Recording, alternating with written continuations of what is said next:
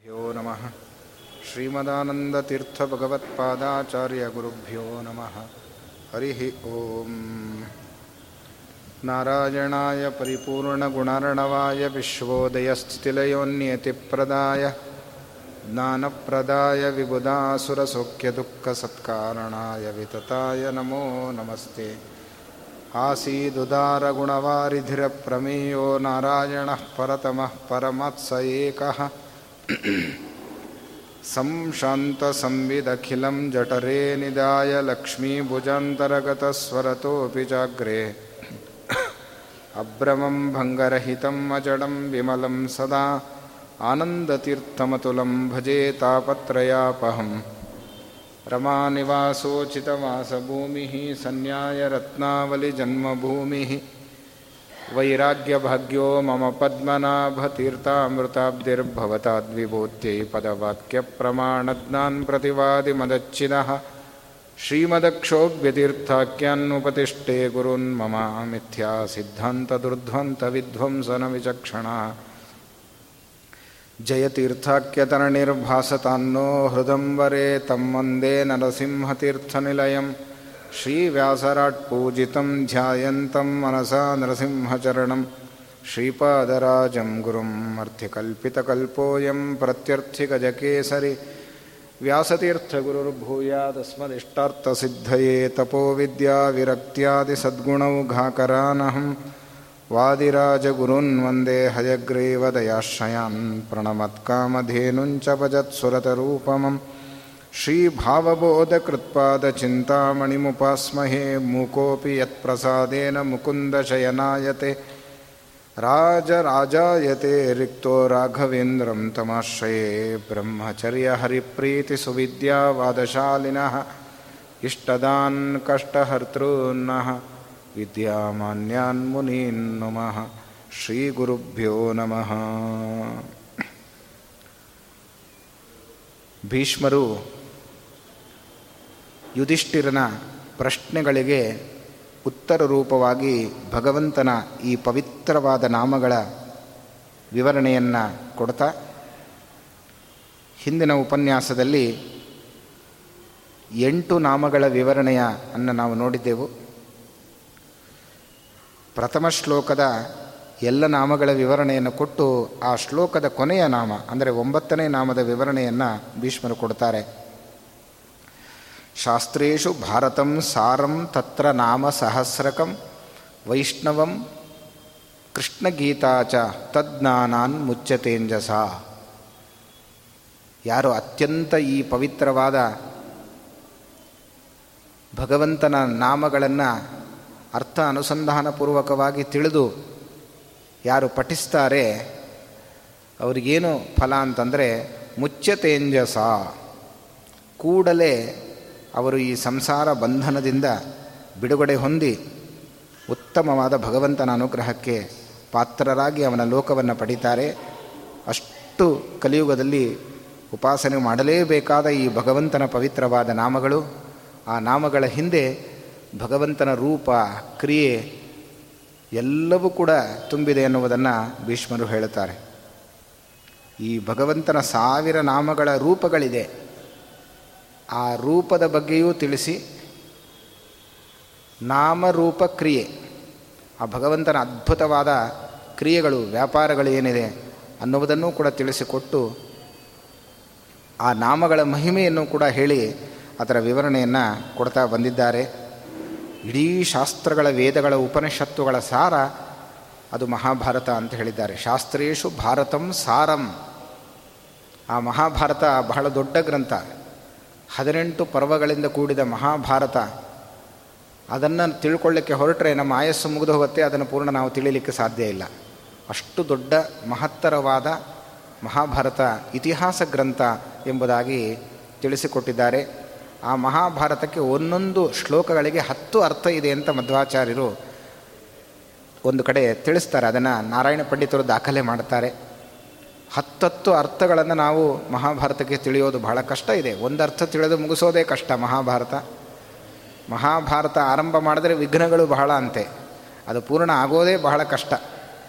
ಹಾಗೆ ಮಹಾಭಾರತ ಒಂದು ಯುದ್ಧವೋ ಹಾಗೆ ಮಹಾಭಾರತ ಪ್ರವಚನ ಮಾಡಿದ ಮುಗಿಸೋದು ಒಂದು ದೊಡ್ಡ ಯುದ್ಧವೇ. ಹೀಗೆ ಆ ಮಹಾಭಾರತವನ್ನು ಅಧ್ಯಯನ ಮಾಡೋದು ಬಹಳ ಕಷ್ಟ ಕಲಿಯುಗದಲ್ಲಿ. ಆ ಮಹಾಭಾರತದ ಸಾರ ಇದ್ರೆ ಕೊಡಿ ಅಂತ ಕೇಳಿದಾಗ ವೇದವ್ಯಾಸ ರೂಪದಿಂದ ಸಾಕ್ಷಾತ್ ಭಗವಂತನೇ ಭೀಷ್ಮರ ಒಳಗೆ ಕೂತು ಆ ಧರ್ಮರಾಜರ ಪ್ರಶ್ನೆಗಳಿಗೆ ಉತ್ತರ ರೂಪವಾಗಿ ನೀಡಿದ ಅದ್ಭುತವಾದ ಒಂದು ಸ್ತೋತ್ರ ಗುಚ್ಛ. ಅದು ಯಾವುದು ಅಂತಂದರೆ ಇದೇ ವಿಷ್ಣು ಸಹಸ್ರನಾಮ ಎಂಬುದಾಗಿ ತಿಳಿಸಿಕೊಟ್ಟಿದ್ದಾರೆ. ಒಂದೊಂದು ನಾಮಗಳ ವಿವರಣೆ ಅದು ಅಪೂರ್ವವಾದದ್ದು. ಇಡೀ ಸರ್ವಮೂಲ ಗ್ರಂಥದಲ್ಲಿ ಶ್ರೀಮದಾಚಾರ್ಯರು ಒಂದೊಂದು ನಾಮಗಳ ವಿವರಣೆಯನ್ನು ಕೊಟ್ಟಿದ್ದಾರೆ. ಸಮಗ್ರ ಮೂವತ್ತೇಳು ಸರ್ವಮೂಲ ಗ್ರಂಥಗಳನ್ನು ನಾವು ಆಲೋಡನೆ ಮಾಡಿದಾಗ, ಮಧ್ಯ ಮಧ್ಯ ಮಧ್ಯೆ ಅಲ್ಲಲ್ಲಿ ಈ ಸಾವಿರ ನಾಮಗಳಿಗೆ ಆಚಾರ್ಯರು ವ್ಯಾಖ್ಯಾನ ಮಾಡಿದ್ದಾರೆ. ಬಹಳ ವಿಶಿಷ್ಟವಾದ ರೀತಿಯಲ್ಲಿ ಆಚಾರ್ಯರು ತೋರಿಸಿಕೊಡ್ತಾರೆ. ಶಾಸ್ತ್ರೇಶು ಭಾರತಂ ಸಾರಂ ತತ್ರ ನಾಮ ಸಹಸ್ರಕಂ. ಆ ಮಹಾಭಾರತದಲ್ಲೂ ಸಾರ ಭಾಗ ಯಾವುದು ಅಂತ ಕೇಳಿದರೆ, ತತ್ರ ನಾಮ ಸಹಸ್ರಕಂ. ಈ ವಿಷ್ಣು ಸಹಸ್ರನಾಮ ಸಕಲ ವೇದಗಳ ಉಪನಿಷತ್ತುಗಳ ಶಾಸ್ತ್ರಗಳ ಸಾರವಾದ ಮಹಾಭಾರತದ ಸಾರ ಇದು ಎಂಬುದಾಗಿ ಹೇಳಿದ್ದಾರೆ. ಅಷ್ಟು ಮಹತ್ತರವಾಗಿರತಕ್ಕಂತಹದ್ದು. ಶ್ರೀಮದಾಚಾರ್ಯರು ಹಿಂದೆ ಅದನ್ನು ಉಲ್ಲೇಖ ಮಾಡಿದ್ದೆ ನಾನು ಮೊಟ್ಟ ಮೊದಲ ಪ್ರವಚನದಲ್ಲಿ. ಆಚಾರ್ಯರು ಒಂದೊಂದು ನಾಮಗಳಿಗೆ ನೂರು ಅರ್ಥದ ವಿವರಣೆಯನ್ನು ಕೊಟ್ಟರು ಅಂತ ಮಧ್ವ ವಿಜಯದಲ್ಲಿ ನಾವು ಕೇಳ್ತೇವೆ. ಎಷ್ಟು ಅರ್ಥಗಳು ತುಂಬಿದೆ. ಶತ ಶತಾರ್ಥ ವಿಷ್ಣು ಸಹಸ್ರನಾಮಕ್ಕೆ ನೂರು ಅರ್ಥ ಇದೆ ಅನ್ನುವುದನ್ನು ಆಚಾರ್ಯರು ತೋರಿಸ ಹೇಳಿದ್ದು ಮಾತ್ರ ಅಲ್ಲ, ಆ ಅರ್ಥಗಳನ್ನು ಆಚಾರ್ಯರು ಹೇಳಿದ್ರು ಅನ್ನುವುದನ್ನು ದಾಖಲೆ ಮಾಡ್ತಾರೆ ಮಧ್ವ ವಿಜಯದಲ್ಲಿ. ನಾರಾಯಣ ಪಂಡಿತಾಚಾರ್ಯರು ಅಷ್ಟು ಅಪೂರ್ವವಾದ ಒಂದು ಗ್ರಂಥ ಸ್ತೋತ್ರ ರೂಪದಲ್ಲಿರತಕ್ಕಂತಹದ್ದು. ಅದು ಅದು ಸಾವಿರದ ನಾಮ. ಸ್ವಲ್ಪ ನಿಧಾನ ಹೇಳಿದರೆ ಅದು ಸಾವು ಇರದ ನಾಮ, ಸಾವಿರದ ನಾಮ. ಅದಕ್ಕೆ ಸಾವು ನಾಶವೇ ಇಲ್ಲ ಅದಕ್ಕೆ. ನಾಶವೇ ಇಲ್ಲದೇ ಇರತಕ್ಕಂತಹ ನಾಮ. ಇದನ್ನು ಯಾರು ನಿತ್ಯ ಪಠಿಸ್ತಾರೆ ಅರ್ಥ ಅನುಸಂಧಾನ ಭಕ್ತಿಪೂರ್ವಕವಾಗಿ, ಅವರಿಗೂ ಸಾವು ಇರದ ಲೋಕವನ್ನು ಮುಟ್ಟಿಸ್ತಾನೆ ಭಗವಂತ. ಅದು ತನ್ನ ಲೋಕವನ್ನೇ ಪರಮಾತ್ಮ ಕೊಡ್ತಾನೆ ಎಂಬುದಾಗಿ ಇಷ್ಟು ವಿಷ್ಣು ಸಹಸ್ರನಾಮದ ವಿವರಣೆಯನ್ನು ಬಹಳ ವಿಸ್ತಾರವಾಗಿ ಹಿಂದೆ ನೋಡಿದ್ದೆವು. ಈಗ ಆ ನಾಮದಿಂದ ನಾವು ಆರಂಭ ಮಾಡೋಣ ಅಂತ ಹೇಳ್ತಾ, ಭೂತ ಭಾವನಾ. ಪರಮಾತ್ಮನಿಗೆ ಭೂತ ಭಾವನ ಎಂಬುದಾಗಿ ಒಂದು ನಾಮ ಇದೆ ಎಂಬುದಾಗಿ ಹೇಳ್ತಾರೆ. ಯಾಕೆ ಅವನಿಗೆ ಆ ಹೆಸರು ಬಂತು ಅಂತಂದರೆ ಆ ವಿವರಣೆಯನ್ನು ಕೊಡ್ತಾ ಇದ್ದಾರೆ. ಭಾಗವತ ತಾತ್ಪರ್ಯ ನಿರ್ಣಯದಲ್ಲಿ ಶ್ರೀಮದಾಚಾರ್ಯರು ಭೂತಭಾವನ ಅನ್ನುವ ನಾಮಕ್ಕೆ ವ್ಯಾಖ್ಯಾನ ಮಾಡ್ತಾರೆ ಭೂತಾನಾಂ ಭಾವಂ ನಯತಿ ಪ್ರಣಯತಿ ಇತಿ ಭೂತಭಾವನಃ ಬಹಳ ಸುಂದರವಾದ ಅರ್ಥ ಮಾಡಿದ್ದಾರೆ. ಭಾವ ಮನಃ ಭಾವೋ ಮನಶ್ಚ ಭಕ್ತಿಶ್ಚ ಕ್ವಚಿತ್ ಅಭ್ಯಾಸಯಿಷ್ಯತೆ ಇತಿ ಶಬ್ದ ನಿರ್ಣಯ. ಆಚಾರ್ಯರು ಶಬ್ದ ನಿರ್ಣಯ ಅನ್ನುವ ಗ್ರಂಥದ ಉದಾಹರಣೆಯನ್ನು ಕೊಟ್ಟು ಈ ನಾಮದ ಅರ್ಥದ ವಿವರಣೆಯನ್ನು ಕೊಡ್ತಾರೆ ಭೂತ ಭಾವನಃ. ಭೂತ ಅನ್ನುವ ಶಬ್ದಕ್ಕೆ ನಾವು ಹಿಂದೆ ಅರ್ಥವನ್ನು ನೋಡಿದ್ದೆವು. ಭೂತ ಕೃತ್, ಭೂತ ಭೃದ್ಭಾವ ಭೂತಾತ್ಮ ಭೂತ ಭಾವನಃ. ಅಲ್ಲೆಲ್ಲ ಭೂತ ಶಬ್ದಗಳನ್ನು ಬಳಸಿದ್ದಾರೆ. ಏನು ಭೂತ ಅಂತಂದರೆ ನಮಗೆ ಕನ್ನಡದಲ್ಲಿ ಭೂತ ಶಬ್ದಕ್ಕೆ ಅದು ಕೇಳಿದ ಕೂಡಲೇ ಭಯ ಆಗುತ್ತೆ. ಭೂತ ಅಂದರೆ ಪ್ರೇತ, ಭೂತ ಅಂತಾರಲ್ಲ. ಆ ಅರ್ಥದಲ್ಲಿ ಹೊರಟದ್ದು. ಆದರೆ ಸಂಸ್ಕೃತದಲ್ಲಿ ಭೂತ ಶಬ್ದಕ್ಕೆ ಒಳ್ಳೆಯ ಅರ್ಥ ಇದೆ. ವಿಭೂತಿ ಭೂತಿ ರೈಶ್ವರ್ಯೇ ಭೂತ ಅಂದರೆ ಒಂದು ಸಂಪತ್, ಭೂತಿ ಅಂದರೆ ಸಂಪತ್ತು. ಆ ಸಂಪತ್ತುಳ್ಳವನು ಜೀವ. ಆದ್ದರಿಂದ ಅವನಿಗೆ ಭೂತ ಅಂತ ಹೆಸರು. ಎಲ್ಲ ಜೀವರಾಶಿಗಳಿಗೆ ಭೂತ ಅಂತ ಕರೆದಿದ್ದಾರೆ. ಬ್ರಹ್ಮಾದಿ ಜೀವಾತ್ಮರನ್ನು ಭೂತ ಅನ್ನುವ ಶಬ್ದದಿಂದ ಶಾಸ್ತ್ರದಲ್ಲಿ ಬಳಸಿದ್ದಾರೆ. ಏಕೋ ವಿಷ್ಣುರ್ ಮಹದ್ಭೂತಂ ಜೀವರಾಶಿಗಳನ್ನು ಭೂತ ಅಂತ ಕರೆದರೆ ಭಗವಂತನನ್ನು ಮಹದ್ಭೂತ ಎಂಬುದಾಗಿ ಶಾಸ್ತ್ರಗಳು ಕರೀತಾ ಇವೆ. ಹಾಗಾಗಿ ಆ ಭೂತ ಅನ್ನುವ ಶಬ್ದಕ್ಕೆ ಬ್ರಹ್ಮಾದಿ ಜೀವಾತ್ಮರ ಭಾವನಃ. ಭಾವನ ಅಂದರೆ ಭಾವ, ಮನಃ. ಭಾವನ ಅಂತಂದರೆ ಭಾವ ಅನ್ನುವ ಶಬ್ದಕ್ಕೆ ಮನಸ್ಸು ಅಂತ ಅರ್ಥ. ಭಾವನ ಅಂದರೆ ಅದನ್ನು ನಿಯಮನೆ ಮಾಡ್ತಾನೆ ಭಗವಂತ. ಹಾಗಾದರೆ ಏನರ್ಥ ಆಯಿತು? ಬ್ರಹ್ಮಾದಿ ಜೀವಾತ್ಮರ ಮನಸ್ಸನ್ನು ನಿಯಮನೆ ಮಾಡುವವನು ಭಗವಂತ ಎಂಬುದಾಗಿ ಇಷ್ಟು ಅರ್ಥದಲ್ಲಿ ಹೊರಟ ನಾಮವೇ, ಅದು ಭೂತ ಭಾವನ ನೋಡಿ, ಎಲ್ಲರ ಮನಸ್ಸನ್ನು ನಿಯಮನೆ ಮಾಡ್ತಾನೆ ಪರಮಾತ್ಮ. ಆ ಮನಸ್ಸಿಗೆ ನಿಯಾಮಕ ದೇವತೆಯ ಒಳಗೆ ತಾನು ಇದ್ದು, ಆ ಭಗವಂತ ಆ ಎಲ್ಲ ಇಂದ್ರಿಯಗಳ ರಾಜ ಅಂತ ಅನಿಸಿಕೊಂಡ ಆ ಮನಸ್ಸನ್ನು ನೇಮನ ಮಾಡತಕ್ಕಂತಹವನು ಭಗವಂತ. ಆ ಮನಸ್ಸನ್ನು ಸೃಷ್ಟಿ ಮಾಡಿಕೊಟ್ಟಿದ್ದಾನೆ ಭಗವಂತ ಎಲ್ಲ ಜೀವರಾಶಿಗಳಿಗೆ. ಆ ಎಲ್ಲ ಇಂದ್ರಿಯಗಳು, ಮನಸ್ಸು ಅಂತಂದರೆ ಎಲ್ಲ ಇಂದ್ರಿಯಗಳನ್ನು ಇಟ್ಟುಕೊಳ್ಬೇಕು. ಪಂಚ ಕರ್ಮೇಂದ್ರಿಯಗಳು, ಪಂಚ ಜ್ಞಾನೇಂದ್ರಿಯಗಳು. ಈ ಹತ್ತು ಇಂದ್ರಿಯಗಳು ಮನಸ್ಸನ್ನು ಬೇರೆ ಇಂದ್ರಿಯ ಅಂತ ಕರೆದಿದ್ದಾರೆ. ಅದು ಹನ್ನೊಂದನೇ ಇಂದ್ರಿಯ ಅಂತ ಕರೀತಾರೆ.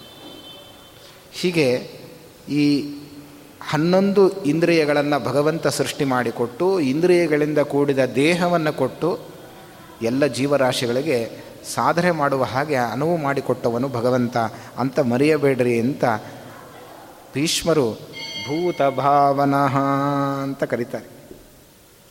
ಅಂದರೆ ಪರಮಾತ್ಮ ಕೇವಲ ಜೀವನಿಗೆ ಸಾಧನೆ ಇಲ್ಲ ನೋಡ್ರಿ. ಜೀವ ಎಲ್ಲೋ ಬಿದ್ದಿದ್ದ ಅವನಿಗೆ ಶರೀರ ಇಲ್ಲ, ಇಂದ್ರಿಯ ಇಲ್ಲ ಅಂದರೆ ಜೀವ ಏನೂ ಸಾಧನೆ ಮಾಡಲಿಕ್ಕಾಗೋದಿಲ್ಲ. ಅತ್ಯಂತ ಸೂಕ್ಷ್ಮನಾದವನು ಜೀವ. ಆ ಸೂಕ್ಷ್ಮನಾದ ಆ ಜೀವನಿಗೆ ಭಗವಂತ ಇಂದ್ರಿಯಗಳಿಂದ ಕೂಡಿದ ಶರೀರ ಕೊಟ್ಟ. ಆಗ ಜೀವನಿಗೆ ಎಲ್ಲ ತನ್ನ ಸಾಧನೆಗಳನ್ನು ಮಾಡಿಕೊಳ್ಳಿಕ್ಕೆ ಅನುಕೂಲವಾಯಿತು. ಈ ಶರೀರ ಇರಲಿ, ಇಂದ್ರಿಯ ಇರಲಿ, ಮನಸ್ಸಿರಲಿ ಇದನ್ನು ಭಗವಂತ ಕೊಡದೇ ಹೋಗಿದರೆ ನಾವು ಯಾವ ಕಾರ್ಯವನ್ನು ಕೂಡ ಮಾಡಲಿಕ್ಕಾಗ್ತಾ ಇರಲಿಲ್ಲ. ಇವತ್ತು ನೋಡ್ರಿ ಮನುಷ್ಯರನ್ನು ಕೇಳ್ರಿ, ನೀನು ಒಳ್ಳೆಯ ಕೆಲಸ ಮಾಡು, ಪ್ರವಚನ ಕೇಳು, ದೇವರ ಪೂಜೆ ಮಾಡು, ಪಾರಾಯಣ ಮಾಡು ಅಂತ ಹೇಳಿದ್ರೆ ಅವನು ಮಾಡದೇ ಇರಲಿಕ್ಕೆ ಒಂದು ಕಾರಣ ಕೊಡ್ತಾನೆ. ಏನಂದರೆ ಯಾಕೋ ಇವತ್ತು ಮನಸ್ಸು ಸರಿ ಇಲ್ಲ ಅಂತ ಹೇಳಿ. ಮನಸ್ಸಿದ್ರೂ ಮನಸ್ಸು ಸರಿ ಇಲ್ಲದೆ ಹೋದರೆ ಏನನ್ನೂ ಮಾಡಲಿಕ್ಕೆ ಆಗೋದಿಲ್ಲ. ಇನ್ನು ಮನಸ್ಸೇ ಇಲ್ಲದೆ ಹೋದರೆ ಏನು ಒಳ್ಳೆ ಕಾರ್ಯವನ್ನು ಮಾಡಲಿಕ್ಕೆ ಸಾಧ್ಯ ಇದೆ ನಮ್ಮ ಜೀವನದಲ್ಲಿ? ಆ ಮನಸ್ಸನ್ನು ಕೊಟ್ಟವನು ಯಾರು ಅಂದರೆ ಭಗವಂತ. ಅದು ಮನಸ್ಸು ಜಡ, ಅದು ಕೆಲಸ ಮಾಡೋದಿಲ್ಲ.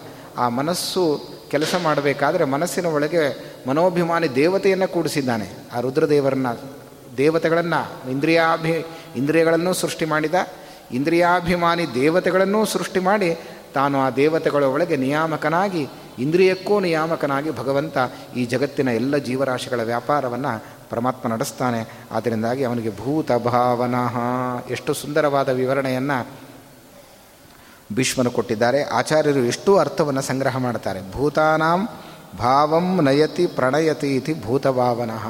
ಹೀಗೆ ಪರಮಾತ್ಮ ದೊಡ್ಡದಾದ ಇಂದ್ರಿಯ, ಮನಸ್ಸು, ಎಲ್ಲದಕ್ಕೂ ಮೂಲ ಕಾರಣ ಅದು ಮನಸ್ಸು. ಭಾಗವತ ಹೇಳುತ್ತೆ, ಮನ ಏವ ಮನುಷ್ಯಾಣಂ ಕಾರಣಂ ಬಂಧ ಮೋಕ್ಷಯೋ. ಒಬ್ಬ ಮನುಷ್ಯ ಕಷ್ಟಕ್ಕೆ ಸಿಲುಕಿದ್ದಾನೆ ಸಿಲುಕಿದ್ದಾನೆ ಅಂತಂದರೆ ಆ ಕಷ್ಟಗಳು ಬರಲಿಕ್ಕೆ ಕಾರಣ ಯಾವುದು ಅಂತಂದರೆ ಇನ್ನೊಬ್ಬ ಯಾರೂ ನಮ್ಮಿಂದ ಹೊರಗಿದ್ದವರು ನಮಗೆ ಕಾರಣರಲ್ಲ. ನಮಗೆ ದುಃಖವಾಗಲಿ, ನಮಗೆ ಸುಖವಾಗಲಿ, ಅದು ಯಾರಿಂದಲೋ ನಮಗೆ ಬಂದಿದೆ ಅಂತ ತಿಳಿತೇವೆ. ಅದಲ್ಲ, ಭಾಗವತ ಹೇಳುತ್ತೆ, ಮನೆಯೇವ ಮನುಷ್ಯಾಣ, ಕಾರಣಂ ಬಂಧ ಮೋಕ್ಷಯೋಹೋ. ನಮಗೆ ಕಷ್ಟ ಬಂತು, ನಮಗೆ ಆಪತ್ಕಾಲ ಬಂತು, ನಮಗೆ ಸುಖ ಬಂತು. ಇದೆಲ್ಲದಕ್ಕೂ ಕಾರಣ ಯಾವುದು ಅಂದರೆ ನಮ್ಮ ಮನಸ್ಸೇ ಹೊರತು ಇನ್ನೊಬ್ಬರು ಯಾರೂ ಕಾರಣ ಅಲ್ಲ. ಮನಃಪರಂ ಕಾರಣ ಮಾಮನಂತಿ. ಸಂಸಾರ ಚಕ್ರಂ ಪರಿವರ್ತಯೇದ್ಯತು. ಅನಾದಿ ಕಾಲದಿಂದ ಈ ಜೀವ ಅಜ್ಞಾನದ ಅವಸ್ಥೆಯಲ್ಲಿ ಸಿಕ್ಕಹಾಕ್ಕೊಂಡು ಹುಟ್ಟು ಸಾವುಗಳೆಂಬ ಈ ಸಂಸಾರದಲ್ಲಿ ಸಿಕ್ಕಹಾಕ್ಕೊಂಡಿದ್ದಾನೆ ಇದನ್ನು ಯಾರು ಮೀರಿರಲಿಕ್ಕೆ ಸಾಧ್ಯ ಇಲ್ಲ. ನಾವು ಹುಟ್ಟದೇ ಇರಬೇಕು ಅಂತ ಕೂತರೆ ನಾವು ಹುಟ್ಟದೇ ಇರಲಿಕ್ಕೆ ಆಗೋದಿಲ್ಲ ನನಗೆ ಸಾವೇ ಬರಬಾರದು ಅಂತ ಬಯಸಿದ್ರೆ ಸಾವು ಬರದೇ ಇರಲಿಕ್ಕೂ ಸಾಧ್ಯ ಇಲ್ಲ. ಹುಟ್ಟು ಸಾವುಗಳು ಸಹಜವಾದದ್ದು. ಅನಾದಿ ಕಾಲದಿಂದ ಹುಟ್ಟು ಸಾವುಗಳು ಬಂದಿದೆ. ಜೀವನದ ಜೀವ ಒಬ್ಬ ಮನುಷ್ಯ ಎಷ್ಟು ಸಲ ಹುಟ್ಟು ಸತ್ತಿದ್ದಾನೆ ಅಂತ ಲೆಕ್ಕ ಕೊಡಿ ಅಂದರೆ ಲೆಕ್ಕ ಮಾಡಲಿಕ್ಕಾಗದೇ ಇರೋಷ್ಟು ಹುಟ್ಟು ಸಾವುಗಳನ್ನು ತಾನು ಪಡ್ಕೊಂಡಿದ್ದಾನೆ ಅನ್ನುವುದನ್ನು ಶಾಸ್ತ್ರಗಳು ನಮ್ಗೆ ಹೇಳ್ತಾ ಇವೆ. ಒಂದೊಮ್ಮೆ ಒಂದು ಕಡೆ ದಾಸರು ಒಂದು ದೇವರ ನಾಮದಲ್ಲಿ ಮನುಷ್ಯನಿಗೆ ಎಷ್ಟು ಜನ್ಮ ಬಂದಿರಬಹುದು ಅಂತ ಅಂದಾಜಲ್ಲಿ ನಮಗೆ ಹೇಳಿ ಅಂದರೆ ಅದು ಹೇಳಲಿಕ್ಕೆ ಸಾಧ್ಯ ಇಲ್ಲ. ಎಷ್ಟು ಜನ್ಮ ಅಂತ ಎಣಿಸಲಿಕ್ಕೆ ಆಗದೇ ಇರೋಷ್ಟು ಜನ್ಮಗಳನ್ನು ಪಡಿತಾನಂತೆ. ಹಿಂದೆ ಅದರ ಬಗ್ಗೆ ವಿವರಣೆಯನ್ನು ನಾನು ಕೊಟ್ಟಿದ್ದೆ. ಒಂದಲ್ಲ, ಎರಡಲ್ಲ, ಮೂರಲ್ಲ, ನಾಲ್ಕಲ್ಲ, ಎಂಬತ್ತು ನಾಲ್ಕು ಎಂಬತ್ತು ನಾಲ್ಕು ಲಕ್ಷ ಯೋನಿಗಳಲ್ಲಿ ಬಂದೆ, ನೀ ತಂದೆ, ನಾ ಬಂದೆ ಎಂಬುದಾಗಿ ದಾಸರು ಹೇಳ್ತಾರೆ. ಒಂದಲ್ಲ, ಎರಡಲ್ಲ, ಎಂಬತ್ತು ನಾಲ್ಕು ಲಕ್ಷ ಯೋನಿಗಳು. ಆ ಎಷ್ಟು ಲಕ್ಷ ಯೋನಿಗಳು ಅಲ್ಲಿ ಹುಟ್ಟಿ ಬಂದಿದ್ದಾನೆ?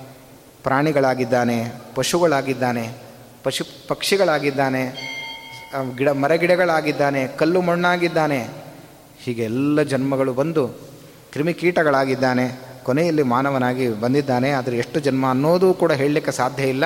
ಆದರೆ ದಾಸರು ಒಂದು ಕಡೆ ಸ್ವಾರಸ್ಯವನ್ನು ಹೇಳ್ತಾರೆ, ಒಬ್ಬ ಜೀವನಿಗೆ ಎಷ್ಟು ಹುಟ್ಟು ಸಾವುಗಳು ಬ, ಎಷ್ಟು ಸಲ ಹುಟ್ಟಿದ್ದಾನೆ ಅಂತ ಹೇಳಲಿಕ್ಕಾಗೋದಿಲ್ಲ, ಆದರೆ ಒಂದು ಲೆಕ್ಕ ಕೊಡ್ತೀನಿ ಅಂತ ಹೇಳ್ತಾರೆ ದಾಸ ಏನು ಹೇಳ್ತಾರೆ ಅವರು ಅಂತಂದರೆ, ಅವನು ಮನುಷ್ಯನಾಗಿ ಬಂದಾಗ ಸಣ್ಣ ಮಗುವಾಗಿ ತಾಯಿಯ ಉದರದಲ್ಲಿ ಇದ್ದು ತಾನು ಹುಟ್ಟಿ ಬಂದು ಶಿಶುವಾದಾಗ ತಾನು ಬದುಕಲಿಕ್ಕೋಸ್ಕರ ತಾಯಿಯ ಸ್ತನ್ಯಪಾನವನ್ನು ಮಾಡ್ತಾನೆ. ತಾಯಿ ಮಗುವಿಗೆ ಸ್ತನ್ಯಪಾನವನ್ನು ಮಾಡಿಸ್ತಾಳೆ ಅದರ ಬದುಕಿಗೋಸ್ಕರ. ಮಾಡಿಸಿದಾಗ ಆ ಮಗು ಸ್ತನ್ಯಪಾನ ಮಾಡುವಾಗ ಒಂದು ಬಿಂದು ಆ ಸ್ತನ್ಯದ ಕ್ಷೀರ ಕಳೆಗೆ ಬಿದ್ದರೆ ಅಂದರೆ ಒಂದು ಜನ್ಮದಲ್ಲಿ ಬಿದ್ದ ಒಂದು ಬಿಂದುವನ್ನು ಇಟ್ಟುಕೊಂಡ್ರೆ ಎಷ್ಟು ಜನ್ಮ ಬಂದಿರುತ್ತೆ ಅವನಿಗೆ ಅಂತಂದರೆ ಎಲ್ಲ ಜನ್ಮದ್ದು ಒಂದೊಂದು ಬಿಂದು ಸೇರಿಸಿದ್ರೆ ಒಂದು ಕ್ಷೀರ ಸಾಗರ ಆಗತ್ತಂತೆ. ಅಷ್ಟು ಜನ್ಮ ಬಂದಿರಬಹುದು ಅವನಿಗೆ ಅಂತ ಊಹೆ ಮಾಡಿ ತಿಳ್ಕೊಳ್ಳಿ ಅಂತ ಹೇಳ್ತಾನೆ. ಆದರೆ ತಾನು ಕ್ಷೀರಪಾನ ಮಾಡುವಾಗ ಒಂದು ಬಿಂದು ಭೂಮಿಗೆ ಬಿದ್ದದ್ದು ಒಂದು ಜನ್ಮದಲ್ಲಿ ಲೆಕ್ಕ ಹಿಡಿದ್ರೆ ಅದು ಎಲ್ಲ ಜನ್ಮದ್ದು ಸೇರಿಸಿದ್ರೆ ಕ್ಷೀರಸಾಗರ ಆಗತ್ತಂತೆ. ಅಂದರೆ ಎಷ್ಟು ಜನ್ಮಗಳು ಬಂದಿರಬಹುದು ಅಂತ ನಾವು ಎಣಿಸಲಿಕ್ಕೆ ಸಾಧ್ಯ ಇಲ್ಲ. ಅಷ್ಟು ಹುಟ್ಟು ಸಾವುಗಳಲ್ಲಿ ತಾನು ತಿರುಗಿ ದುಃಖಪಟ್ಟು ಜೀವ ಕೊನೆಗೆ ಈ ಜನ್ಮ ಬಂದಿರುತ್ತದೆ. ಬಂದಾಗ ಭಗವಂತ ಈ ಶರೀರವನ್ನು ಕೊಡ್ತಾನೆ. ಮಾನ ಮನುಷ್ಯನಿಗೆ, ಮನುಷ್ಯ ಜೀವನಿಗೆ ಈ ಶರೀರವನ್ನು ಪರಮಾತ್ಮ ಕೊಡ್ತಾನೆ. ಅಷ್ಟು ಅದ್ಭುತವಾದ ಶರೀರ ಇದು. ಆ ಬರೀ ಶರೀರ ಇದ್ದರೆ ಉಪಯೋಗ ಇಲ್ಲ. ಇಂದ್ರಿಯಗಳಿಂದ ಕೂಡಿದ ಶರೀರವನ್ನು ಭಗವಂತ ನಮಗೆ ನೀಡಿದ್ದಾನೆ. ಆ ಇಂದ್ರಿಯಗಳಲ್ಲೂ ಕೂಡ ಎಲ್ಲ ಇಂದ್ರಿಯಗಳನ್ನು ನೇಮನ ಮಾಡುವ ಒಂದು ದೊಡ್ಡ ಮನಸ್ಸಿದೆ. ಅದು ಬಹಳ ಪ್ರಧಾನವಾಗಿರತಕ್ಕಂತಹದ್ದು. ಮನಸ್ ಮನಃಪರಂ ಕಾರಣ ಮಾಮನಂತಿ. ಸಂಸಾರ ಚಕ್ರಂ ಪರಿವರ್ತಯದ್ಯತು. ನೋಡಿ, ನಮ್ಮ ಅನಾದಿ ಕಾಲದ ದುಃಖಕ್ಕೆ, ದುಃಖದ ಪರಿಹಾರಕ್ಕೆ ಏನು ಕಾರಣ ಅಂತ ಇನ್ನೊಬ್ಬರನ್ನ ಹುಡ್ಕೊಂಡು ಹೋಗ್ತಿರ್ತೀವಿ. ಜ್ಯೋತಿಷ್ಕರಲ್ಲಿ ಕೇಳ್ತೀವಿ, ಇನ್ನೊಬ್ಬ ಪರಿಹಾರ ನಮಗೆ ದುಃಖ ಇದೆ, ಅದು ಪರಿಹಾರ ಆಗಬೇಕು, ಏನು ಮಾಡಬೇಕು ಏನು ಮಾಡಬೇಕು ಅಂತ ಕೇಳ್ತೀವಿ ಹೋಗಿ. ಅದಕ್ಕೆ ವಿಷ್ಣು ಸಹಸ್ರನಾಮದಲ್ಲಿ ಭೀಷ್ಮರು ಹೇಳ್ತಾರೆ, ನಿನ್ನ ದುಃಖ ಬರಲಿಕ್ಕೆ ಇನ್ನೊಬ್ಬರು ಕಾರಣರಲ್ಲ, ನಿನ್ನ ದುಃಖ ಪರಿಹಾರ ಮಾಡಲಿಕ್ಕೆ ಇನ್ನೊಬ್ಬರು ಕಾರಣರಾಗೋದಿಲ್ಲ. ಅದಕ್ಕೆ ನಿನ್ನ ಮನಸ್ಸೇ ಕಾರಣ, ನಿನ್ನ ದುಃಖಕ್ಕೆ ಮನೆಯೇವ ಮನುಷ್ಯಾಣಂ ಕಾರಣಂ ಬಂಧ ಅದರಿಂದ ಆದ್ದರಿಂದ ಆ ಮನಸ್ಸನ್ನು ತಿದ್ದುಕೋ. ಆ ಮನಸ್ಸನ್ನು ಸರಿಯಾಗಿ ತಿಳಿ. ಆ ಮನೋಭಿಮಾನಿ ದೇವತೆಯ ಒಳಗೆ ನಿಯಾಮಕನಾಗಿರತಕ್ಕಂತಹ ಭಗವಂತನನ್ನು ಭೂತ ಭಾವನ ರೂಪನಾದ ಪರಮಾತ್ಮನನ್ನು ತಿಳ್ಕೋ. ತಿಳಿದು ಅವನನ್ನು ಉಪಾಸನೆ ಮಾಡು, ನಿನ್ನ ಕಷ್ಟಗಳನ್ನು ಪರಿಹಾರ ಮಾಡುವವನು ಆ ಭಗವಂತ ಮಾತ್ರ ಹೊರತು ಇನ್ನೊಬ್ಬರು ನಿಮ್ಮ, ನಮ್ಮ ಕಷ್ಟಗಳನ್ನು ಪರಿಹಾರ ಮಾಡಲಿಕ್ಕೆ ಸಾಧ್ಯ ಇಲ್ಲ. ಯಾಕೆಂದರೆ ನಾವು ಯಾರಲ್ಲಿ ಕಷ್ಟ ಪರಿಹಾರ ಮಾಡಿ ಅಂತ ಹೋಗ್ತೇವೆ, ಅವ್ರಿಗೂ ಕಷ್ಟ ಇದೆ. ಆದ್ದರಿಂದ ನಮ್ಮ ಕಷ್ಟ ಯಾ, ಯಾರಿಗೂ ಜೀವನದಲ್ಲಿ ಯಾರಿಗೆ ಕಷ್ಟವೇ ಇಲ್ಲವೋ ಅವನಲ್ಲಿ ಹೋಗಿ ನಮಗೆ ಕಷ್ಟ ಪರಿಹಾರಕ್ಕೆ ನಾವು ಬೇಡದರೆ ಅವನು ಹೇಳ್ಬೋದು ನಮ್ಮ ಕಷ್ಟ ಪರಿಹಾರ ಮಾಡಲಿಕ್ಕೆ ಅಷ್ಟೇ ಹೊರತು ಉಪಾಯವನ್ನು. ಕಷ್ಟ ಇದ್ದವರಲ್ಲೇ ಹೋಗಿ ನಾವು ಹೇಳಿಕೊಂಡ್ರೆ ಅವನು ಹೇಳ್ತಾನೆ, ನನಗೇ ಕಷ್ಟ ಇದೆ, ನಿನಗೇನು ಪರಿಹಾರ ಮಾಡಲಿ ಅಂತ ಹೇಳ್ತಾನೆ. ಅದರಿಂದ ಅದು ಉಪಯೋಗ ಆಗೋದಿಲ್ಲ. ಅದು ಹೇಗಾಗತ್ತೆ? ನಾವು ಈಗ ನಮಗೆ ಬಂದ ದುಃಖವನ್ನು ಪರಿಹಾರ ಮಾಡಿಕೊಳ್ಳಿಕ್ಕೆ ನಾವು ಹೊರಟಿರೋ ಮಾರ್ಗ ಹೇಗಿದೆ ಅನ್ನುವುದನ್ನು ಭೀಷ್ಮರು ಬಹಳ ಸುಂದರವಾಗಿ ವಿಷ್ಣು ಸಹಸ್ರನಾಮದಲ್ಲಿ ವಿವರಣೆಯನ್ನು ಕೊಟ್ಟಿದ್ದಾರೆ. ಅದಕ್ಕೊಂದು ಉದಾಹರಣೆ ಹೇಳಬೇಕು. ಏನದು ಅಂತಂದರೆ ನಾವು ಹುಟ್ಟು ಸಾವುಗಳನ್ನು ಮೀರಿ ಈ ಅನಾದಿ ಕಾಲದ ಅಜ್ಞಾನವೆಂಬ ಅವಸ್ಥೆಯನ್ನು ಕಳ್ಕೊಂಡು ಈ ಪ್ರಕೃತಿ ಬಂಧ, ಅನಾದಿ ಕಾಲದ ಬಂಧ ಇದೆಯಲ್ಲ, ಬಂಧನ, ಇದನ್ನು ಬಿಡುಗಡೆ ಹೊಂದಿ ಮುಕ್ತಿಯನ್ನು ಮೋಕ್ಷವನ್ನು ಪಡಿಬೇಕು. ಆದರೆ ಅದರ ಉಪಾಯವನ್ನು ಹುಡುಕೊಂಡು ಹೋಗ್ತಾ ಇದ್ದೇವೆ, ಆದರೆ ಆ ಉಪಾಯ ಸರಿ ಇಲ್ಲ. ಅದು ಹೇಗಿದೆ ಉಪಾಯ ಅಂತಂದರೆ ಒಂದು ದೃಷ್ಟಾಂತವನ್ನು ಶಾಸ್ತ್ರದಲ್ಲಿ ಕೊಟ್ಟಿದ್ದಾರೆ. ಏನದು ಅಂತಂದರೆ ಒಬ್ಬನಿಗೆ ಒಂದು ರೋಗ ಬಂತಂತೆ. ಆ ರೋಗ ಬಂತು, ಆ ರೋಗ ಪರಿಹಾರಕ್ಕೋಸ್ಕರ ಒಬ್ಬ ವೈದ್ಯರಲ್ಲಿ ಹೋದನಂತೆ. ಅವನಿಗೆ ಬಂದ ರೋಗ ಯಾವುದು ಅಂತಂದರೆ ಒಂದು ವಸ್ತು ಎರಡಾಗಿ ಕಾಣ್ತಾ ಇದೆ. ಏನೋ ಪಿತ್ತವೋ ಏನೋ ಸಮಸ್ಯೆ ಆಗಿ ಒಬ್ಬರನ್ನು ನೋಡಿದ್ರೆ ಇಬ್ಬರಾಗಿ ಕಾಣ್ತಾರೆ. ಒಂದು ಕಂಬ ನೋಡಿದ್ರೆ ಎರಡು ಕಂಬವಾಗಿ ಕಾಣುತ್ತೆ. ಒಂದು ವಸ್ತು ಎರಡಾಗಿ ಕಾಣ್ತಾ ಇದೆ. ಇದು ದೋಷ. ಒಂದು ವಸ್ತು ಒಂದಾಗೇ ಕಾಣಬೇಕು. ಒಂದು ಎರಡಾಗಿ ಕಾಣಬಾರ್ದು. ಎರಡನ್ನು ನೋಡಿದ್ರೆ ನಾಲ್ಕು, ನಾಲ್ಕರಷ್ಟು ಕಾಣ್ತಾ ಇದೆ. ಇದು ದೋಷ ಅಲ್ವಾ ಇದು? ಹಾಗೆ ಕಾಣಬಾರ್ದು. ಅದಕ್ಕೆ ಇದೇನೋ ರೋಗ ಬಂದಿದೆ ಅಂತ ತಿಳ್ಕೊಂಡು ವೈದ್ಯನಲ್ಲಿ ಹೋಗಿ ಅವನು ಒಂದು ವಸ್ತು ನನಗೆ ಎರಡಾಗಿ ಕಾಣ್ತಾ ಇದೆ. ಅದಕ್ಕೆ ನೀವು ಅದು ಪರಿಹಾರಕ್ಕೋಸ್ಕರ ಒಂದು ವಸ್ತು ಒಂದಾಗೆ ಕಾಣಬೇಕು. ಅದಕ್ಕೆ ಔಷಧಿ ಕೊಡಿ ಅಂತ ಕೇಳಿದ್ನಂತೆ. ಇದಕ್ಕೆ ವೈದ್ಯ ಕೂತಿದ್ದ. ಆ ವೈದ್ಯನಲ್ಲಿ ಪರಿಹಾರ ಕೇಳಲಿಕ್ಕೆ ಹೋದಾಗ ವೈದ್ಯ ಹೇಳಿದಂತೆ, ಆ ವ್ಯಕ್ತಿ ಒಬ್ಬನೇ ಬಂದು ಕೂತು, ಆ ಒಬ್ಬನೇ ಪೇಷಂಟ್ ಇದ್ದ, ಅವನು ನನಗೆ ಈ ರೋಗ ಬಂದಿದೆ, ಔಷಧಿ ಕೊಡಿ ಅಂತ ಕೇಳುವಾಗ ಅವನ ಎದುರಿಗೆ ಕೂತ ವೈದ್ಯ ಕೇಳಿದ್ನಂತೆ ನಿನಗೋ ನಿನಗೋ ನಿನಗೋ ಅಂತ ಕೇಳಿದ್ನಂತೆ ಅಲ್ಲ, ಏನು ಹೀಗೆ ಕೇಳ್ತಾ ಇದ್ದಾನೆ ಇವನು ಅಂತ ಕೇಳಿ, ಆಮೇಲೆ ಆ ಯೋ, ತಲೆಗೆ ಯೋಚನೆ ಬಂತಂತ ಅವನಿಗೆ, ಅಲ್ಲ, ನನಗೆ ಒಂದು ವಸ್ತು ಎರಡಾಗಿ ಕಾಣ್ತಾ ಇದೆ. ನಾನಿರೋದು ಒಬ್ಬನೇ ಇಲ್ಲಿ. ಇವನು ಕೇಳ್ತಾನೆ, ನಿನಗೋ ನಿನಗೋ ನಿನಗೋ ಅಂತ ಕೇಳ್ತಾ ಇದ್ದಾನೆ. ಬಹುಶಃ ಒಂದು ಮೂರಾಗಿ ಕಾಣುತ್ತೆ ಇವನಿಗೆ. ಇನ್ನೂ ಹೆಚ್ಚು ರೋಗ ಇದೆ ಇವನಿಗೆ. ಇವನಲ್ಲಿ ನಾನು ಔಷಧಿಯನ್ನು ಪಡ್ಕೊಂಡ್ರೆ ನನಗೆ ಪರಿಹಾರ ಸಿಗೋದಿಲ್ಲ ಅಂತ ಆ ರೋಗಿ ಬಿಟ್ಟು ಹೋದ ಆ ವೈದ್ಯನನ್ನು ಅಂತ ನಾವು ಕತೆ ಕೇಳ್ತೀವಿ. ಹೀಗೆ ನಮಗೆ ಕಷ್ಟ ಬಂದಾಗ, ಕಷ್ಟ ಪರಿಹಾರಕ್ಕೋಸ್ಕರ ಇನ್ನೊಬ್ಬ ವ್ಯಕ್ತಿಯಲ್ಲಿ ನಾವು ಹೋದಾಗ ನಮಗಿಂತ ಹೆಚ್ಚು ಕಷ್ಟವುಳ್ಳವನಾಗಿದ್ದಾನೆ. ಅವನಿಗೂ ಹುಟ್ಟಿದೆ, ಅವನಿಗೂ ಸಾವಿದೆ, ನೋವಿದೆ, ನಾನಾ ತರಹ ಸಮಸ್ಯೆಗಳಿದೆ. ಅಂತಹವರು ಇಲ್ಲದೇ ಇದ್ದವರು ಪ್ರಪಂಚದಲ್ಲಿ ಯಾರೂ ಇಲ್ಲ. ಎಲ್ಲರಿಗೂ ಒಂದಲ್ಲ ಒಂದು ದಿವಸ ಹುಟ್ಟಿದೆ, ಸಾವಿದೆ, ನೋವಿದೆ, ಕಷ್ಟಗಳಿದೆ. ಅಂತಹವರಲ್ಲಿ ನಾವು ಹೋಗಿ ಬೇಡಬಾರದು. ದಾಸರು ಹೇಳ್ತಾರೆ, ಬೇಡಿದರೆ ಎನ್ನ ಒಡೆಯನ ಬೇಡುವೆ. ಯಾರನ್ನು ಬೇಡ್ತೀನಿ ನನ್ನ ಕಷ್ಟ ಪರಿಹಾರ ಆಗಬೇಕು. ನನಗಿದು ಬೇಕು ಅಂತ ಬೇಡುವವನನ್ನು ಯಾರು? ಯಾರನ್ನು ಬೇಡಬೇಕು? ಅಂದರೆ ಎನ್ನ ಒಡೆಯನ ಬೇಡುವೆ. ಅದು ಭಗವಂತನಿಗೆ ಮಾತ್ರ ಹುಟ್ಟು ಸಾವು ನೋವುಗಳನ್ನು ಮೀರಿದ ಒಬ್ಬ ಭಗವಂತ ಇದ್ದಾನೆ. ಅಂತ ಭೀಷ್ಮರು, ಅವನು ಯಾರು ಅಂದರೆ ಭೂತ ಭಾವನಃ ನಿನಗೆ ಮನಸ್ಸು ಕೊಟ್ಟಿದ್ದಾನೆ, ಇಂದ್ರಿಯಗಳನ್ನು ಕೊಟ್ಟಿದ್ದಾನೆ, ಶರೀರವನ್ನು ಕೊಟ್ಟಿದ್ದಾನೆ, ಯಾಕೆ? ನೀನು ದುಃಖ ಪರಿಹಾರ ಮಾಡಿಕೋ, ಅನಾದಿ ಕಾಲದ ಈ ಅಜ್ಞಾನದ ಬಂಧವನ್ನು ಬಿಡಿಸ್ಕೋ. ಅದಕ್ಕೋಸ್ಕರ ಸಾಧನೆಗೋಸ್ಕರ ಈ ಶರೀರಗಳಿಂದ ಕೂಡಿದ, ದಿವ್ಯವಾದ ಇಂದ್ರಿಯಗಳಿಂದ ಕೂಡಿದ ಮನಸ್ಸನ್ನು ಭಗವಂತ ನಮಗೆ ಕೊಟ್ಟಿದ್ದಾನೆ. ಅದರಿಂದಾಗಿ ಅವನನ್ನು ಯಾವತ್ತೂ ಕೂಡ ನೆನೆಸ್ತಾ ಇರು. ಆ ಮನಸ್ಸನ್ನು ಸರಿಯಾಗಿ ಬಳಸ್ಕೋ. ಸರಿಯಾಗಿ ತಿಳ್ಕೊಂಡು ಮನಸ್ಸನ್ನು ನೀನು ವಶ ಮಾಡಿಕೊಂಡು ಭಗವಂತನನ್ನು ನಿನ್ನ ಮನಸ್ಸಿನಲ್ಲಿ ಚಿಂತನೆ ಮಾಡ್ತಾ ಇದ್ದರೆ ಭಗವಂತ ನಿನ್ನೆಲ್ಲ ಚಿಂತೆಯನ್ನು ಪರಿಹಾರ ಮಾಡ್ತಾನೆ. ಹಾಗಾಗಿ ಅಂತಹ ಪರಮಾತ್ಮನಿಗೆ ಏನು ಹೆಸರು ಅಂತಂದರೆ ಭೀಷ್ಮರು ಹೇಳ್ತಾರೆ, ಭೂತ ಭಾವನಾ. ಭೂತ ಅಂದರೆ ಬರೀ ಮನುಷ್ಯರಿಗೆ ಮಾತ್ರ ಅಲ್ಲ, ಬ್ರಹ್ಮಾದಿ ಜೀವಾತ್ಮರೇನಿದ್ದಾರೆ. ಆ ಎಲ್ಲರಿಗೂ ಕೂಡ ಶರೀರವನ್ನು ಕೊಟ್ಟವನು ಪರಮಾತ್ಮ, ಇಂದ್ರಿಯಗಳನ್ನು ಕೊಟ್ಟವನು ಭಗವಂತ. ನೋಡಿ ಕೋಟಿ ಕೋಟಿ ಜೀವರಾಶಿಗಳಿಗೆ ಪರಮಾತ್ಮ ಇಂದ್ರಿಯಗಳನ್ನು ಕೊಟ್ಟಿದ್ದಾನೆ. ಕಣ್ಣು, ಕಿವಿ, ಕೈ, ಕಾಲು, ತಲೆ, ಯಾರು ಕೊಡಲಿಕ್ಕೆ ಸಾಧ್ಯ ಇದೆ ಹೇಳಿ ಇದೆಲ್ಲ. ಹಣ ಕೊಟ್ಟರೆ ಸಿಗೋದಾ? ಎಲ್ಲಾದರೂ ಅಂಗಡಿಯಲ್ಲಿ ಹೋಗಿ ನಮಗೆ ತಲೆ ಬೇಕು, ದುಡ್ಡು ಕೊಡ್ತೀನಿ ಅಂದರೆ ನಿನ್ನ ತಲೆ ಅಂತ ಬೈತಾರಷ್ಟೆ. ಅದರಿಂದ ತಲೆ ಸಿಗೋದಿಲ್ಲ. ತಲೆ ದೇವರು ಕೊಡಬೇಕಷ್ಟೆ. ಅವನು ಕೊಟ್ಟರೆ ಉಂಟು. ಗಾಯತ್ರಿ ಮಂತ್ರ ಅದೇ ಹೇಳುತ್ತೆ. ಧಿಯೋ ಯೋನ ಪ್ರಚೋದಯ ತಲೆಯಾದರೂ ಮಾಡಿಕೊಡ್ಬೋದು ಕಂಪ್ಯೂಟರಲ್ಲಿ, ಆದರೆ ಅದರೊಳಗಿದ್ದ ಬುದ್ಧಿಯನ್ನು ಕಂಪ್ಯೂಟರ್ ಮಾಡಲಿಕ್ಕಾಗೋದಿಲ್ಲ. ಅದು ಯಾರು ಮಾಡಬೇಕು? ಅದು ಭಗವಂತನೇ. ಧಿಯೋ ಯೋನ ಪ್ರಚೋದಯಾತ್. ಗಾಯತ್ರಿ ಮಂತ್ರ ಹೇಳ್ತದೆ ಆ ಬುದ್ಧಿ ಪ್ರಚೋದನೆಗೊಳಿಸುವ ಭಗವಂತ ಬುದ್ಧಿ ಅನ್ನುವ ಇಂದ್ರಿಯನ್ನು ಕೊಟ್ಟವನು ಸೃಷ್ಟಿ ಮಾಡಿ ಯಾರು ಅಂದರೆ ಅದು ಪರಮಾತ್ಮ. ಆದ್ದರಿಂದ ಅವನಿಗೆ ಭೂತ ಭಾವನಃ ಅವನನ್ನು ನಿನ್ನ ತಲೆಯಲ್ಲಿ ಯಾವತ್ತೂ ಕೂಡ ಪರಮಾತ್ಮನನ್ನು ಚಿಂತನೆ ಮಾಡು, ಬಿಡಬೇಡ. ಇಂತಹ ಇಂದ್ರಿಯಗಳನ್ನು ಕೊಟ್ಟ ಪರಮಾತ್ಮನನ್ನು ಮರೆಯಬೇಡ. ಆದ್ದರಿಂದ ನೀನು ಅವನನ್ನು ಸರಿಯಾಗಿ ಅವನ ರೂಪ, ಅವನ ಕ್ರಿಯೆ, ಅವನ ನಾಮಗಳನ್ನು ತಿಳಿದು ಅವನನ್ನು ಉಪಾಸನೆ ಮಾಡು. ಭೂತ ಭಾವನಃ ನೋಡಿ, ಎಷ್ಟು ದೊಡ್ಡ ಮಹತ್ವದ್ದು ಈ ಇಂದ್ರಿಯಗಳು ಅಂತಂದರೆ, ಈ ಇಂದ್ರಿಯಗಳಿಗೆ ಬೆಲೆ ಕಟ್ಟಲಿಕ್ಕೆ ಸಾಧ್ಯ ಇಲ್ಲ.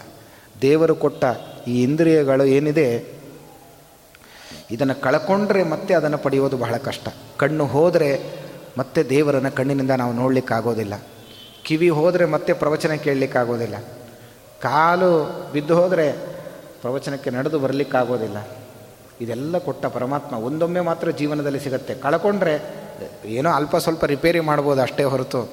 ಶಾಶ್ವತವಾದ ಇಂದ್ರಿಯ, ಗಟ್ಟಿಮುಟ್ಟಾದ ಇಂದ್ರಿಯಗಳನ್ನು ಭಗವಂತ ನೀಡಿದ್ದಾನೆ ಅಂತಂದರೆ ಅವನನ್ನು ಎಂದೂ ನಾವು ಮರಿಬಾರದು. ಆದ್ದರಿಂದಲೇ ಅವನಿಗೆ ಹೃಷಿಕೇಶ ಅಂತ ಇನ್ನೊಂದು ಹೆಸರಿದೆ. ಭೂತಭಾವನ ರೂಪಿಯಾದ ಪರಮಾತ್ಮನಿಗೆ ಹೃಷಿಕಾಣಾಂ ಇಂದ್ರಿಯಾಣಾಂ ಈಶಃ ಹೃಷಿಕೇಶ.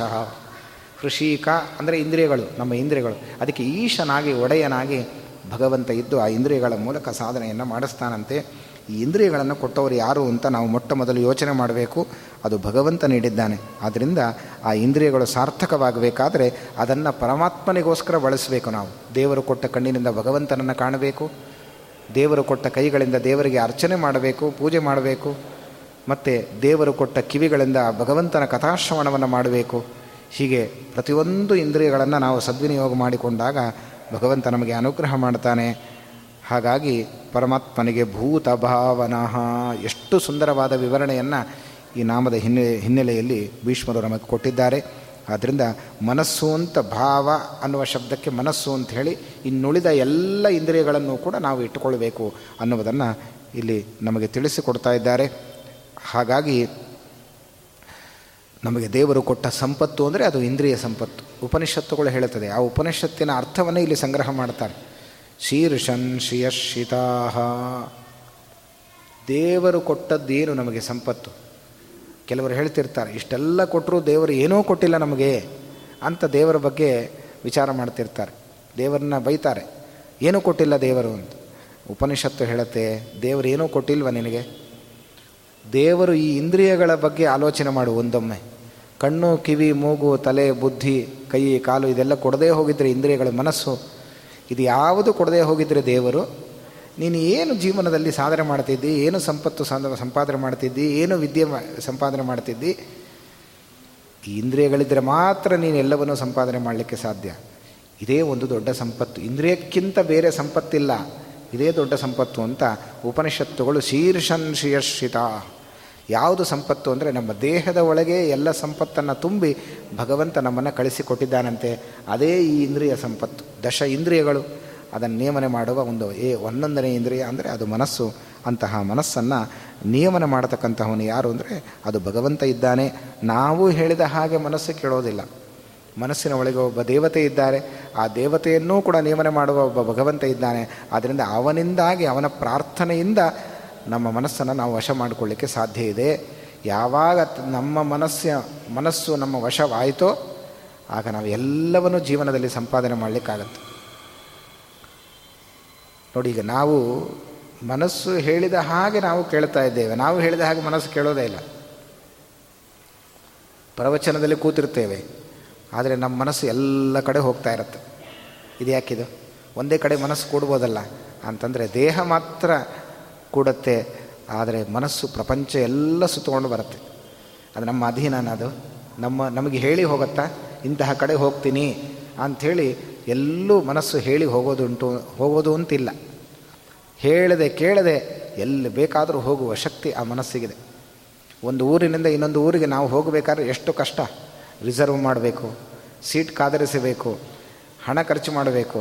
ಮನಸ್ಸು ಒಂದು ಊರಿನಿಂದ ಇನ್ನೊಂದು ಊರಿಗೆ ಹೋಗಬೇಕಾದ್ರೆ ಏನಾದರೂ ನೀವು ರಿಸರ್ವ್ ಮಾಡ್ತೀರಾ? ಅಥವಾ ಎಲ್ಲಾದರೂ ಸೀಟ್ ಬೇಕು ಅಂತ ಅದನ್ನು ಕಾದು, ಕಾದರಿಸ್ತೀರಾ? ಯಾವುದೂ ಇಲ್ಲ.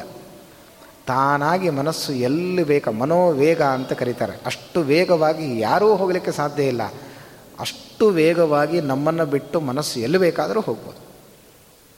ಅದಕ್ಕೆ ದೇವರು ಹೇಳ್ತಾನೆ, ಯಾಕೆ ಮನುಷ್ಯರ ನಮ್ಮ, ನಮಗೆ ಒಂದು ಪ್ರಶ್ನೆ ಇದೆ, ಭೀಷ್ಮರು ಅದನ್ನು ತಗೊಳ್ತಾರೆ. ಎಲ್ಲರಿಗೂ ಒಂದಲ್ಲ ಒಂದು ಕಷ್ಟ ಇದೆ. ಆ ಕಷ್ಟ ಯಾಕೆ ದೇವರ ಹತ್ರ ಹೋದರೂ ನಮಗೆ ಪರಿಹಾರ ಆಗ್ತಾ ಇಲ್ಲ, ಯಾಕೆ? ನಿಜವಾಗಲೂ ದೇವರು ಕಷ್ಟಗಳನ್ನು ಪರಿಹಾರ ಮಾಡಬೇಕು, ಅವನೇ ದೇವರು. ಶ್ರಮಪಟ್ಟು ಒದ್ದಾಡಿಕೊಂಡು ದೇವರಲ್ಲಿ ಹೋಗಿ ಇಷ್ಟೆಲ್ಲ ಪ್ರಾರ್ಥನೆ ಮಾಡಿದರೂ ದೇವರು ನಮಗೆ ಕಷ್ಟಗಳನ್ನು ಯಾಕೆ ಪರಿಹಾರ ಮಾಡೋದಿಲ್ಲ ಅನ್ನೋ ಪ್ರಶ್ನೆ ಉಳಿಯುತ್ತೆ. ಅದಕ್ಕೆ ವಿಷ್ಣು ಸಹಸ್ರನಾಮ ಉತ್ತರ ಕೊಡ್ತಾ ಇದೆ, ಭೂತ ಭಾವನಃ. ದೇವರು ಹೇಳ್ತಾನಂತೆ, ನಿನ್ನ ಕಷ್ಟಗಳು ನನ್ನ ಹತ್ತಿರ ಬಂದರೂ ಪರಿಹಾರ ಆಗ್ತಾ ಇಲ್ಲ. ಅದಕ್ಕೆ ಕಾರಣ ಇದೆ, ಒಂದೇ ಕಾರಣ, ಏನದು? ಅಂತಂದರೆ, ನೀನು ಯಾರ್ಯಾರಿಗೋ ಮನಸ್ಸು ಕೊಟ್ಟು ನನ್ನ ಹತ್ರ ಅದಕ್ಕೆ ನಿನ್ನ ಕಷ್ಟ ಪರಿಹಾರ ಆಗ್ತಾ ಇಲ್ಲ. ನಿನ್ನ ಮನಸ್ಸಿನ ಜೊತೆ ನೀನು ನನ್ನ ಹತ್ತಿರ ಬಾ. ನಿನ್ನ ಮನಸ್ಸನ್ನು ನನಗೆ ಕೊಡು. ನಾನು ನಿನ್ನ ಕಷ್ಟಗಳನ್ನು ಪರಿಹಾರ ಮಾಡ್ತೀನಿ ಎಂಬುದಾಗಿ ಭಗವಂತ ಹೇಳ್ತಾನೆ. ಆದರೆ ಇವಂದು ಏನು ಸಮಸ್ಯೆ ಅಂದರೆ ದೇವರ ಹತ್ರ ಬರುವಾಗಲೇ ಮನಸ್ಸನ್ನು ಎಲ್ಲರಿಗೂ ಹಂಚೇ ಬಂದುಬಿಡ್ತಾನೆ. ದೇವ, ದೇವರ ಹತ್ತಿರ ಬರುವ ತನಕ ಮನಸ್ಸು ಇರೋದೇ ಇಲ್ಲ. ಹೀಗೆ ಈ ಸ್ಥಿತಿ ಇದ್ದದ್ರಿಂದಾಗಿ ದೇವರು ಹೇಳ್ತಾನೆ, ದೇವರು ನಿನ್ನ ಮನಸ್ಸು ಕೊಡುವಂತ ದೇವರು ಹೇಳ್ತಾನೆ. ನಾವು ಹೇಳ್ತೀವಿ, ಅದೊಂದು ಬಿಟ್ಟು ಏನು ಬೇಕಾದರೂ ಕೇಳು, ನಾನು ಕೊಡ್ತೀನಿ ಅಂತ ಇವನು ಭಕ್ತ ಹಠ. ದೇವರು ಹೇಳ್ತಾನೆ, ಅದೊಂದು ಬಿಟ್ಟು ಏನು ಕೊಟ್ಟು ನನಗೆ ಬೇಡ ಅಂತ ದೇವರು ಹೇಳ್ತಾ ಇದ್ದಾನೆ. ಭಕ್ತರಿಗೂ ದೇವರಿಗೂ ಇದೇ ಜಗಳ, ಸಮಸ್ಯೆ. ಅದಕ್ಕೆ ದೇವರು ಹೇಳ್ತಾನೆ ನಿನ್ನ ಕಷ್ಟ ಪರಿಹಾರ ಆಗೋದೇ ಇಲ್ಲ, ಹೋಗು ಅಂತ ಹೇಳ್ತಾನೆ. ಹಾಗಾಗಿ ನಾವು ದೇವರಿಗೆ ಮನಸ್ಸು ಕೊಡಬೇಕಾದ್ರೆ ನಮ್ಮ ಮನಸ್ಸು ನಮ್ಮ ಕೈಲಿದ್ದರೆ ದೇವರು ಕೊಡ್ಬೋದು. ನಮ್ಮ ಕೈಲೇ ಇಲ್ವಲ್ಲ? ಹೆಂಡತಿ, ಮಕ್ಕಳು, ಮನೆ, ಸಂಪತ್ತು, ಐಶ್ವರ್ಯ, ಇದ್ರ ಮೇ ಇದಕ್ಕೆ ಮನಸ್ಸು ಕೊಟ್ಟುಬಿಟ್ಟಿದ್ದಾನು ದೇವರಿಗೆ ಮಾತ್ರ ಮನಸ್ಸು ಬಿಟ್ಟು ಉಳಿದ ಎಲ್ಲದಕ್ಕೂ ಮನಸ್ಸನ್ನು ಹಂಚಿ ಆಗಿದೆ. ದೇವರಿಗೆ ಕೊಡೋದು ಎಲ್ಲಿ? ಮನಸ್ಸೇ ಇಲ್ಲ. ದೇವರು ಹೇಳ್ತಾನೆ, ಶುದ್ಧವಾದ ಮನಸ್ಸಿಟ್ಟುಕೊಂಡು ನನ್ನ ಹತ್ತಿರ ಬಾ ಅಂತ ಹೇಳ್ತಾನೆ. ನಾವು ಅದೊಂದು ಬಿಟ್ಟು ಏನು ಬೇಕಾದರೂ ಮಾಡಬಲ್ಲೆವು ಅಂಥೇಳಿ ಎಲ್ಲವನ್ನೂ ನಾವು ನಮ್ಮ ದೇಹ, ದೈಹಿಕವಾಗಿ ದೇವರ ಹತ್ತಿರ ಬರ್ತೇವೆ. ನಮ್ಮ ಗುರುಗಳು ಒಂದು ಮಾತು ಹೇಳ್ತಿದ್ರು. ದೇವರ ಹತ್ತಿರ ಹೋಗಬೇಕಾದ್ರೆ ಶುದ್ಧವಾಗಿ ಹೋಗಬೇಕು. ಮಡಿಯಲ್ಲಿ ಹೋಗಬೇಕಲ್ಲ, ಶುದ್ಧವಾಗಿ ಹೋಗ್ತಾನೆ, ಪವಿತ್ರನಾಗಿ ಹೋಗಬೇಕು. ಅದಕ್ಕೆ ಮೊದಲು ಏನು ಮಾಡ್ತಾನೆ ಅಂದರೆ ಸ್ನಾನ ಮಾಡ್ತಾನೆ. ದೇವರ ಹತ್ತಿರ ಹೋಗಬೇಕಾದ್ರೆ ಹಾಗೆ ಹೋಗೋದಿಲ್ಲ. ಸ್ನಾನ ಮಾಡಿ ಶುದ್ಧವಾಗಿ ಹೋಗ್ತೇವೆ. ಆ ಸ್ನಾನ ಮಾಡುವಾಗ ಏನು ಸಮಸ್ಯೆ ಅಂದರೆ ಆ ಮನಸ್ಸಿನಲ್ಲಿರೋ ಒಳ್ಳೆಯ ಗುಣಗಳೆಲ್ಲ ಆ ನೀರಿನ ಜೊತೆ ಹೊಟ್ಟೋಗುತ್ತಂತೆ ಸ್ನಾನ ಮಾಡುವಾಗ. ಅದರಲ್ಲಿ ಉಳಿಯೋದೇನು ಅಂದರೆ ಕೆಟ್ಟ ಗುಣಗಳು, ಕಾಮ, ಕ್ರೋಧಾದಿಗಳೆಲ್ಲ ಮನಸ್ಸಲ್ಲಿ ಹಾಗೆ ಉಳಿಯತ್ತಂತೆ. ಅದೆಲ್ಲ ಸ್ನಾನ ಮಾಡಿದ ಮೇಲೆ ಒಳ್ಳೆಯ ಗುಣಗಳನ್ನೆಲ್ಲ ನೀರಿನ ಜೊತೆ ತೊಳೆದು ಬಿಟ್ಟುಬಿಡ್ತಾನೆ. ಆ ಕೆಟ್ಟ ಗುಣಗಳನ್ನು ಮನಸ್ಸಲ್ಲಿ ಇಟ್ಕೊಂಡು ದೇವರ ಮನೆಗೆ ಬರ್ತಾನಂತೆ. ದೇವರು ಹೇಳ್ತಾನೆ ಒಂದು ನಿಮಿಷ ಅಲ್ಲೇ ನಾನು ಹೊರಗೆ ಹೋಗ್ತೀನಿ. ನೀನು ಎಲ್ಲಿ ತನಕ ನನ್ನನ್ನು ಪೂಜೆ ಮಾಡಬೇಕು ಅಂತ ದೇವರ ಮನೆಗೆ ಬರ್ತೀಯೋ ಅಲ್ಲಿ ತನಕ ನಾನು ಹೊರಗಿರ್ತೀನಿ. ನೀನು ಒಳಗಿರೋ.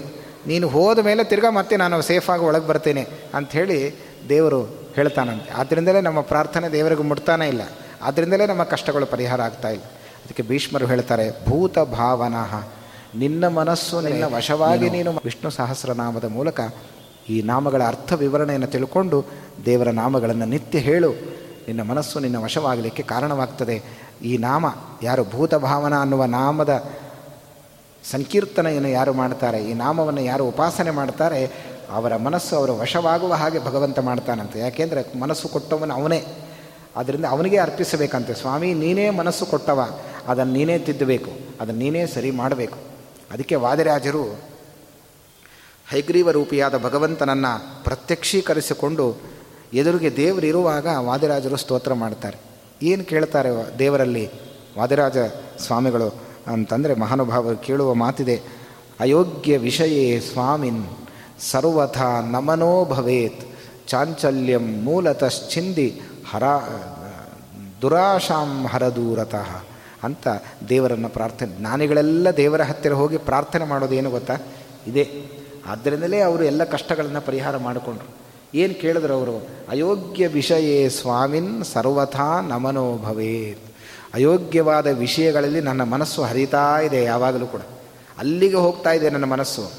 ಆ ಅಯೋಗ್ಯವಾದ ವಿಷಯಗಳು ನನ್ನ ಮನಸ್ಸಿನ ಹತ್ತಿರ ಬಾರದಂತೆ ಆ ಮನಸ್ಸು ನಿನಗೆ ಅರ್ಪಣೆ ಮಾಡುವ ಹಾಗೆ ನೀನು ಮಾಡು ಎಂಬುದಾಗಿ ಭಗವಂತನನ್ನು ಜ್ಞಾನಿಗಳೆಲ್ಲ ಸ್ತೋತ್ರ ಮಾಡಬೇಕಾದರೆ ಪಾಮರರಾದ ನಾವು ಭಗವಂತನನ್ನು ಹೇಗೆ ಒಲಿಸ್ಕೊಳ್ಳಿಕ್ಕೆ ಸಾಧ್ಯ ಇದೆ?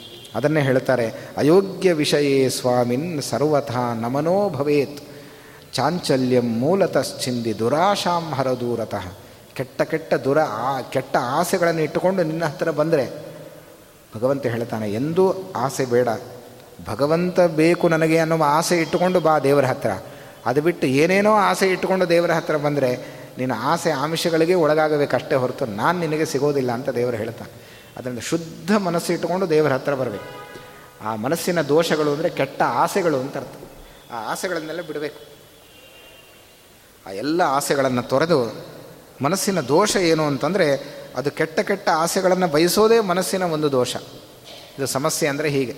ಅದಕ್ಕೆ ವಾದಿರಾಜರು ಹೇಳ್ತಾರೆ, ಅಯೋಗ್ಯವಾದ ವಿಷಯಗಳು ನನ್ನ ಮನಸ್ಸಿನ ಹತ್ತಿರ ಬಂದರೆ ತಾನೇ ಮನಸ್ಸು ಬಯಸತ್ತೆ. ಕೆಟ್ಟದ್ದನ್ನು. ಆದ್ದರಿಂದ ಹರ ದೂರತಃ. ಆ ಕೆಟ್ಟ ಕೆಟ್ಟ ವಿಷಯ ಪದಾರ್ಥಗಳು, ಆಸೆಗಳು ನನ್ನ ಮನಸ್ಸಿನ ಹತ್ತಿರ ಬಾರದಂತೆ ಅದನ್ನು ದೂರ ಅಟ್ಟುಬಿಡು. ನನ್ನ ಹ, ಮನಸ್ಸಿನ ಹತ್ತಿರವೇ ಬರಬಾರದು, ಹಾಗೆ ಮಾಡು. ಅಂತ ದೇವರಲ್ಲಿ ಪ್ರಾರ್ಥನೆ ಮಾಡ್ತಾರೆ. ಯಾಕೆಂದರೆ ಶುದ್ಧ ಮನಸ್ಸು ನಿನಗೆ ಅರ್ಪಿಸಬೇಕಲ್ಲ. ಅದರಿಂದ ದೋಷಗಳು ಮನಸ್ಸಿನ ಹತ್ತಿರ ಬಾರದಂತೆ ಮಾಡು ಎಂಬುದಾಗಿ ಜ್ಞಾನಿಗಳೆಲ್ಲ ಸ್ತೋತ್ರ ಮಾಡ್ತಾರೆ. ಅದರಿಂದ ಎಷ್ಟು ಪ್ರಧಾನವಾದದ್ದು ಮನಸ್ಸು ಅನ್ನೋದನ್ನು ಇದರ ಬಗ್ಗೆ ನಾವು ತಿಳಿಯಬಹುದು. ಇಂತಹ ಮನಸ್ಸನ್ನು ಎಲ್ಲ ಜೀವರಾಶಿಗಳಿಗೆ ಕೊಟ್ಟವನು ಪರಮಾತ್ಮ. ಅದರಿಂದ ಮನಸ್ಸೇ ಇಲ್ಲದೆ ಹೋದರೆ ನಾವು ಯಾವ ಸಂಕಲ್ಪವನ್ನು ಮಾಡಲಿಕ್ಕಾಗೋದಿಲ್ಲ. ಒಳ್ಳೆಯ ಕೆಲಸವನ್ನು ಮಾಡಬೇಕಾದರೂ ಮನಸ್ಸು ಮಾಡಬೇಕಲ್ಲ. ಕೇಳ, ಕೆಲವರು ಹೇಳ್ತಿರ್ತಾರೆ, ಏನಾದರೂ ಮನಸ್ಸು ಮಾಡಿ, ಒಳ್ಳೆ ಕೆಲಸ ಮಾಡಿ ಅಂತ. ಅಂದರೆ ಮನಸ್ಸು ಮಾಡದೆ ಹೋದರೆ ಒಳ್ಳೆ ಕೆಲಸ ಮಾಡಲಿಕ್ಕೆ ಆಗೋದಿಲ್ಲ ಮನಸ್ಸು ಒಪ್ಪಿದರೆ ಮಾತ್ರ ನಿನ್ನಿಂದ ಒಳ್ಳೆಯ ಕೆಲಸ ಮಾಡುವನ್ನು ಮಾಡಲಿಕ್ಕೆ ಸಾಧ್ಯ ಇದೆ. ನೀನು ಮನಸ್ಸಿನ ಅಧೀನ ನೀನು. ಅದರಿಂದಲೇ ಭಾಗವತದಲ್ಲಿ ಶುಕಾಚಾರ್ಯರು ಹೇಳುವಾಗ ಮನಸ್ಸಿನ ಬಗ್ಗೆ ಒಂದು ಮಾತಿದೆ. ಮನೋ ಗುಣಾನ್ವಯಿ ಸೃಜತೆ ಬಲೀಯ ತತಶ್ಚ ಕರ್ಮಾಣಿ ವಿಲಕ್ಷಣಾನಿ ಶುಕ್ಲಾನಿ ಕೃಷ್ಣಾನಿ ಅಥ ಲೋಹಿತಾನಿ ತೇಭ್ಯ ಸವರ್ಣಾ ಗತಯೋ ಭವಂತಿ ಎಂಬುದಾಗಿ ಹೇಳಿದ್ದಾರೆ. ಹೀಗೆ ಮನಸ್ಸೇನಿದೆ ಅದು ಭಗವಂತನಿಗೆ ಅರ್ಪಣೆ ಮಾಡಬೇಕಾದರೆ ದೋಷಯುಕ್ತವಾದ ಮನಸ್ಸು, ಕಾಮಕ್ರೋಧಾದಿಗಳಿಂದ ಕೂಡಿದ ಮನಸ್ಸಿನಿಂದ ಭಗವಂತನಿಗೆ ನಾವು ಪ್ರಾರ್ಥನೆ ಮಾಡಿದರೆ, ಅವನಿಗೆ ಅರ್ಪಣೆ ಮಾಡಿದರೆ ದೇವರು ಹೇಳ್ತಾನೆ, ಇದು ಯಾವುದು ನನಗೆ ಬೇಡ. ನಿನ್ನ ಮನಸ್ಸಿನ ಹಿಂದೆ ಇದ್ದ ಭಾವನೆಗಳು ಒಳ್ಳೆಯ ಭಾವನೆ, ಅದನ್ನು ಪರಮಾತ್ಮ ಸ್ವೀಕಾರ ಮಾಡ್ತಾನೆ. ಆದ್ದರಿಂದ ಅಂತಹ ಮನಸ್ಸು ಕೊಡದೇ ಹೋಗಿದ್ದರೆ ದೇವರು ನಾವು ಯಾವುದನ್ನೂ ಕೂಡ ಮಾಡಬೇಕು ಅನ್ನುವ ಮನಸ್ಸೇ ನಮಗೆ ಹುಟ್ಟುತ್ತಾ ಇರಲಿಲ್ಲ. ಇದಕ್ಕೆ ಭಗವಂತ ಕಾರಣನಾಗಿದ್ದಾನೆ. ಅದರಿಂದ ಶುದ್ಧವಾದ ಮನಸ್ಸನ್ನು ಭಗವಂತನಿಗೆ ಅರ್ಪಣೆ ಮಾಡುವಂತ ಭೀಷ್ಮರು ತಿಳಿಸಿಕೊಟ್ಟು, ಭೂತ ಭಾವನಃ. ಬ್ರಹ್ಮಾದಿ ಜೀವಾತ್ಮರ, ಜೀವಾತ್ಮರಿಗೆ ಮನಸ್ಸನ್ನು ಕೊಟ್ಟು ಅದನ್ನು ನಿಯಮನೆ ಮಾಡಿ ಭಗವಂತ ಈ ಜಗತ್ತಿನ ವ್ಯಾಪಾರವನ್ನು ನಡೆಸ್ತಾನೆ ಅಂತ ತಿಳಿದುಕೋ ಅಂತ ಧರ್ಮರಾಜರಿಗೆ ಭೀಷ್ಮರು ಅದರ ಬಗ್ಗೆ ವಿವರಣೆಯನ್ನು ಕೊಡ್ತಾರೆ. ಇನ್ನೂ ಹೆಚ್ಚಿನ ಅರ್ಥಗಳಿದೆ. ಇಷ್ಟಕ್ಕೆ ಆ ಅರ್ಥವನ್ನು ಮುಗಿಸಿ ಮುಂದಿನ ನಾಮವನ್ನು ನೋಡೋಣ. ಮುಂದಿನ ಶ್ಲೋಕದಲ್ಲಿ, ಆ, ಕೆಲವು ನಾಮಗಳನ್ನು ಸಂಗ್ರಹ ಮಾಡ್ತಾರೆ ಭೀಷ್ಮರು. ಪೂತಾತ್ಮ ಪರಮಾತ್ಮ ಚ ಮುಕ್ತಾನಾಂ ಪರಮಾಗತಿ ಅವ್ಯಯ ಪುರುಷ ಸಾಕ್ಷಿ ಕ್ಷೇತ್ರಜ್ಞೋ ಅಕ್ಷರ ಚ ಎಂಬುದಾಗಿ ಕೆಲವು ನಾಮಗಳನ್ನು ಸಂಗ್ರಹ ಮಾಡುತ್ತಾರೆ ಭೀಷ್ಮರು ಹೇಳ್ತಾರೆ, ಪೂತ ಆತ್ಮ, ಭಗವಂತನಿಗೆ ಪೂತ ಆತ್ಮ ಎಂಬುದಾಗಿ ಕರೀತಾ ಇದ್ದಾರೆ. ಯಾಕೆ ಅವನಿಗೆ ಪೂತಾತ್ಮ ಎಂಬುದಾಗಿ ಹೆಸರು ಅಂತ ಕೇಳಿದರೆ, ವ್ಯಾಖ್ಯಾನಕಾರರು ಹೇಳ್ತಾರೆ, ಪೂತಃ ಪವಿತ್ರ ಆತ್ಮ ಸ್ವರೂಪಂ ಯಸ್ಯ ಸಹ ಪೂತಾತ್ಮ. ಪೂತ ಅನ್ನುವ ಶಬ್ದಕ್ಕೆ ಸಂಸ್ಕೃತದಲ್ಲಿ ಪವಿತ್ರ ಅಂತ ಅರ್ಥ. ಪೂತ ಆತ್ಮ. ಅಂದರೆ ಪವಿತ್ರವಾದ ಸ್ವರೂಪವುಳ್ಳವನು ಭಗವಂತ.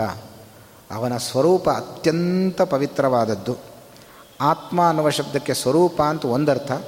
ಇನ್ನೊಂದರ್ಥ ಶರೀರ ಅಂತ ಅರ್ಥ ಮಾಡಿದ್ದಾರೆ. ಪೂತ ಆತ್ಮ ಅಂದರೆ ಪವಿತ್ರವಾದ ಶರೀರವುಳ್ಳವನು ಭಗವಂತ. ಅವನ ಶರೀರವಾಗಲಿ, ಅವನ ಸ್ವರೂಪವಾಗಲಿ, ಅವನ ಇಂದ್ರಿಯಗಳಾಗಲಿ, ಅವನ ಕ್ರಿಯೆಗಳಾಗಲಿ ಅವನ ರೂಪವಾಗಲಿ, ಅದೆಲ್ಲವೂ ಅತ್ಯಂತ ಪವಿತ್ರವಾದದ್ದು. ಆದ್ದರಿಂದಲೇ ಅವನಿಗೆ ಪೂತಾತ್ಮ ಎಂಬುದಾಗಿ ಕರೆದಿದ್ದಾರೆ.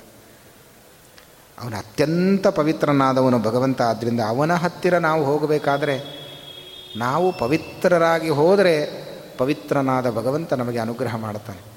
ಆದ್ದರಿಂದಲೇ ನಾವು ನಿತ್ಯ ಸಂಧ್ಯಾವಂದನೆ ಮೊದಲಾದ ಕರ್ಮಗಳನ್ನು ಮಾಡುವಾಗ ಮೊಟ್ಟ ಮೊದಲು ಪವಿತ್ರನಾದ ಭಗವಂತನನ್ನು ನಾವು ಸ್ತೋತ್ರ ಮಾಡಿ ಅವನ ಸ್ಮರಣೆ ಮಾಡಿ ಆಮೇಲೆ ಸತ್ಕರ್ಮಗಳನ್ನು ಮಾಡಲಿಕ್ಕೆ ನಾವು ಪ್ರ, ಮುಂದೆ ಆಗ್ತೇವೆ. ಅಪವಿತ್ರ ಪವಿತ್ರೋವ ಸರ್ವಾವಸ್ಥಾಂಗತೋಪಿವ ಯಸ್ಮರೇತ್ ಪುಂಡರೀಕಾಕ್ಷಂ ಸಬಾಹ್ಯಾಭ್ಯಂತರ ಶುಚಿ. ಏನಾದರೂ ಸ್ನಾನ ಮಾಡಿ ನೀರಿನಿಂದ ದೇಹ ಮಾತ್ರ ತೊಳೆದಿದ್ದೇನೆ ಅಷ್ಟೇ, ಆದರೆ ಮನಸ್ಸು ತೊಳಿದೆ ತೊಳಿಲೆ, ಮನಸ್ಸಿಗೆ ಸ್ನಾನ ಮಾಡಿಸೇ ಇಲ್ಲ ನಾವು. ದೇಹಕ್ಕೆ ಮಾತ್ರ ಸ್ನಾನ ಮಾಡಿಸ್ತೇವೆ. ಆದರೆ ಮನಸ್ಸಿಗೆ ಸ್ನಾನ ಮಾಡಿಸಿ ನಮಗೆ ಗೊತ್ತಿಲ್ಲ. ಮನಸ್ಸಿನಿಂದ ಸ್ನಾನ ಮಾಡಿ ನಮಗೆ ಗೊತ್ತಿಲ್ಲ. ಅದಕ್ಕೆ ಭೀಷ್ಮರು ಹೇಳ್ತಾರೆ ಪೂತಾತ್ಮ ಪವಿತ್ರನಾದ ಭಗವಂತನ ಸ್ಮರಣೆ ಮಾಡಿದರೆ ಮನಸ್ಸಿಗೆ ಸ್ನಾನ ಆಗತ್ತೆ. ಅದಕ್ಕೆ ಸ್ನಾನದಲ್ಲಿ ಒಂದು ಮಂತ್ರ ಇದೆ, ಹೇಳುವ ಮಂತ್ರ ಇದೆ. ಅತಿನೀಲ ಘನಶ್ಯಾಮಂ ನಳಿನಾಯತಲೋಚನಂ ಸ್ಮರಾಮಿ ಪುಂಡರೀಕಾಕ್ಷಂ ತೇನ ಸ್ನಾತೋ ಭವಾಮ್ಯಹಂ ಅಂತ ಈ ಶ್ಲೋಕವನ್ನು ಸ್ನಾನದಲ್ಲಿ ಹೇಳ್ತೇವೆ. ಯಾಕೆ ಹೇಳಬೇಕು ಅಂತಂದರೆ ಬಹಳ ಸುಂದರವಾದ ವಿವರಣೆ ಆ ಶ್ಲೋಕದಲ್ಲಿದೆ. ಅತಿನೀಲ ಘನಶ್ಯಾಮಂ ನಳಿನಾಯತಲೋಚನಂ ಸ್ಮರಾಮಿ ಪುಂಡರೀಕಾಕ್ಷಂ ತೇನ ಸ್ನಾತೋ ಭವಂ. ಪುಂಡರೀಕಾಕ್ಷ ಪುಂಡರೀಕಾಕ್ಷ ಅಂತ ಭಗವಂತನಿಗೆ ಹೆಸರು. ಆ ನಾಮವನ್ನು ನಾವು ಸ್ನಾನದಲ್ಲಿ ಹೇಳಬೇಕಂತೆ. ಯಾಕೆ ಅಂದರೆ ನಮಗೆ ಅಶುಚಿ ಆದರೆ ಮೈಲಿಗೆ ಆದರೆ ಏನು ಹೇಳ್ತೀವಿ? ದೇವರ ನಾಮಸ್ಮರಣೆ, ಪುಂಡರೀಕಾಕ್ಷ ಅಂತ ಹೇಳ್ತೇವೆ. ಆದರೆ ಯಾಕೆ ಪುಂಡರೀಕಾಕ್ಷನ ಸ್ಮರಣೆ ಮಾಡಬೇಕು ಗೊತ್ತಿಲ್ಲ. ಅದಕ್ಕೆ ಕಾರಣ ಕೊಡ್ತಾರೆ. ಏನು ಪುಂಡರೀಕಾಕ್ಷ ಅಂತ ಹೇಳಿದೆ ಮಾತ್ರಕ್ಕೆ ನಾವು ಪವಿತ್ರರಾಗ್ತೇವಾ? ನಮ್ಮ ದೇಹದ ಅಶುದ್ಧಿ ಹೋಗುತ್ತಾ ಅಂತ ಕೇಳಿದರೆ ಖಂಡಿತ ಹೋಗುತ್ತೆ ಅಂತ ಹೇಳ್ತಾರೆ ಭೀಷ್ಮರು. ಯಾಕೆ ಅವನಿಗೆ ಪುಂಡರೀಕಾಕ್ಷ ಅಂತ ಹೆಸರು ಅಂದರೆ ಪವಿತ್ರವಾದ ಶರೀರವುಳ್ಳವನು ಭಗವಂತ, ಪವಿತ್ರವಾದ ಸ್ವರೂಪವುಳ್ಳವನು ಅಂತ ವಿಷ್ಣು ಸಹಸ್ರನಾಮದಲ್ಲಿ ಹೇಳ್ತಾರೆ. ಯಾಕೆಂದರೆ ಯಾವುದರ ಮೈಲಿಗೆಯ ಅಂಟುವಿಕೆ ಭಗವಂತನಿಗಿಲ್ಲ. ಅಂತ ಅರ್ಥ ತಿಳಿಸೋದೇ ಅದು ಪುಂಡರೀಕಾಕ್ಷದ ಆ ಶಬ್ದದ ಅರ್ಥ. ನೋಡಿ, ಅದಕ್ಕೆ ಅರ್ಥ ಏನು? ಪುಂಡರೀಕಾಕ್ಷ ಅಂದರೆ ಅರ್ಥ ಏನು ಅಂತಂದರೆ ಪುಂಡರೀಕಮಿವ ಅಕ್ಷಃ ಯಸ್ಯ ಸಹ ಪುಂಡರೀಕಾಕ್ಷ. ಪುಂಡರೀಕಮಿವ ಅಕ್ಷಃ ಕಮಲದ ದಳದಂತೆ ನೇತ್ರವುಳ್ಳವನು ಭಗವಂತ ಎಂಬುದಾಗಿ ಅರ್ಥ. ಆ ಪುಂಡರೀಕಾಕ್ಷ ಅನ್ನುವ ಶಬ್ದಕ್ಕೆ ಅರ್ಥ ಏನು ಅಂದರೆ, ಕಮಲದಂತೆ ಕಣ್ಣುಳ್ಳವನು ಅಂತ ಅವನನ್ನು ಸ್ಮರಣೆ ಮಾಡಿದರೆ, ನಮ್ಮ, ನಮ್ಮಲ್ಲಿ ಇದ್ದ ಅಪವಿತ್ರತೆ ಅದೆಲ್ಲವನ್ನು ಕೂಡ ಭಗವಂತ ಪರಿಹಾರ ಮಾಡಿಬಿಡ್ತಾನಂತೆ. ಅದೇನು ಸಂಬಂಧ? ಪುಂಡರೀಕಾಕ್ಷ ಅಂತ ಹೇಳಲಿಕ್ಕೂ ನಮ್ಮಲ್ಲಿದ್ದ ಅಪ ಅಪವಿತ್ರತೆ ಹೋಗಲಿಕ್ಕೂ ಏನು ಸಂಬಂಧ ಅಂದರೆ ಸಂಬಂಧ ಇದೆ ಅಂತ ತೋರಿಸ್ತಾರೆ. ನೋಡಿ, ಭಗವಂತನ ಕಣ್ಣು ಹೇಗಿದೆ ಅಂತ ವರ್ಣಿಸುವ ನಾಮ ಅದು. ಕಮಲದಂತೆ ಕಣ್ಣುಳ್ಳವನು ಎಂಬುದಾಗಿ ಹೇಳುವ ನಾಮ ಅದು. ಅಂದರೆ ಯಾಕೆ ಆ ಕಮಲದ ದೃಷ್ಟಾಂತ ಭಗವಂತನಿಗೆ ಕೊಟ್ಟಿದ್ದಾರೆ ಅಂತಂದರೆ ಬಹಳ ಸುಂದರವಾದ ವಿವರಣೆ ಅದರ ಹಿನ್ನೆಲೆಯಲ್ಲಿದೆ. ನೋಡಿ, ಕಮಲದ ದಳದ ದೃಷ್ಟಾಂತ ಕೊಟ್ಟರು ಯಾಕೆ ಅಂದರೆ ಕಮಲ ಹುಟ್ಟುವುದು ನೀರಿನಲ್ಲಿ. ಆದರೆ ನೀರನ್ನು ಮಾತ್ರ ಅಂಟಿಸಿಕೊಳ್ಳೋದಿಲ್ಲ ಕಮಲ, ಇದು ಆಶ್ಚರ್ಯ. ಪತ್ರ ಪತ್ರ ಪತ್ರ ಕೃಷ್ಣ ಭಗವದ್ಗೀತೆಯಲ್ಲಿ ಒಂದು ದೃಷ್ಟಾಂತ ಕೊಡ್ತಾನೆ, ಜ್ಞಾನಿಗಳು ಹೇಗಿರ್ತಾರೆ ಜೀವನದಲ್ಲಿ, ಸಂಸಾರದಲ್ಲಿ? ಅಂತಂದರೆ, ಪದ್ಮಪತ್ರ ಪದ್ಮಪತ್ರ ಮಿವಾಂಬಸ ಪದ್ಮದ ದಳ, ಅಂದರೆ ಪದ್ಮ ಪುಷ್ಪ ಏನಿದೆ ಕಮಲ ಪುಷ್ಪ ಏನಿದೆ, ಅದು ನೀರಿನಲ್ಲೇ ಹುಟ್ಟಿ ನೀರಲ್ಲೇ ಬದುಕಿ ನೀರಿಗೆ ಅಂಟದಂತೆ ಇರುತ್ತೆ, ಇದು ಸ್ವಾರಸ್ಯ. ನೋಡಿ, ಕಮಲದ ದಳ, ನೀರು ಅಂಟೋದಿಲ್ಲ ಅದು. ನೀರಿಗೆ ಅಂಟದಂತೆ ತಾನು ನೀರಿನಲ್ಲೇ ಇದ್ದು ಜೀವನವನ್ನು ಹೇಗೆ ಮಾಡ್ತದೋ, ಹಾಗೆ ಭಗವಂತನ ಕಣ್ಣು ಅಂದರೆ ಅದು ಕಮಲದ ದಳದಂತೆ ಅಂತ ದೃಷ್ಟಾಂತ ಕೊಟ್ಟರು ಯಾಕೆಂದರೆ ಆ ಭಗವಂತನ ದೃಷ್ಟಿಯಲ್ಲಿ ಯಾವ ದೋಷಗಳೂ ಇಲ್ಲ. ಆ ಕಮಲಪತ್ರಕ್ಕೆ ಹೇಗೆ ನೀರಿನ ಅಂಟುವಿಕೆ ಇಲ್ಲವೋ, ಭಗವಂತನಿಗೂ ಯಾವ ದೋಷಗಳ ಮೈಲಿಗೆಯ ಅಪವಿತ್ರತೆಯ ಅಂಟುವಿಕೆ ಭಗವಂತನಿಗಿಲ್ಲ. ಅಂತ ತಿಳಿಸ್ಲಿಕ್ಕೋಸ್ಕರವೇ ಆ ಕಮಲದ ದಳದ ದೃಷ್ಟಾಂತವನ್ನು ಕೊಟ್ಟು ಭಗವಂತನ ಹೇಗೆ ನೀರಿನ ಅಂಟುವಿಕೆ ಕಮಲಕ್ಕಿಲ್ಲವೋ ಹಾಗೆ ಭಗವಂತನಿಗೂ ದೋಷಗಳ ಅಪವಿತ್ರತೆಯ ಮೈಲಿಗೆ ಅಂಟುವಿಕೆ ಭಗವಂತನಿಗಿಲ್ಲ ಅಂತ ತಿಳಿಸಲಿಕ್ಕೋಸ್ಕರ ಆ ನಾಮವನ್ನು ಹೇಳಿದ್ದಾರೆ.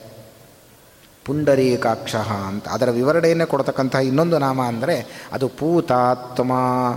ಪೂತ ಅಂದರೆ ಪವಿತ್ರವಾದ ಆತ್ಮ, ಶರೀರವುಳ್ಳವನು ಪರಮಾತ್ಮ.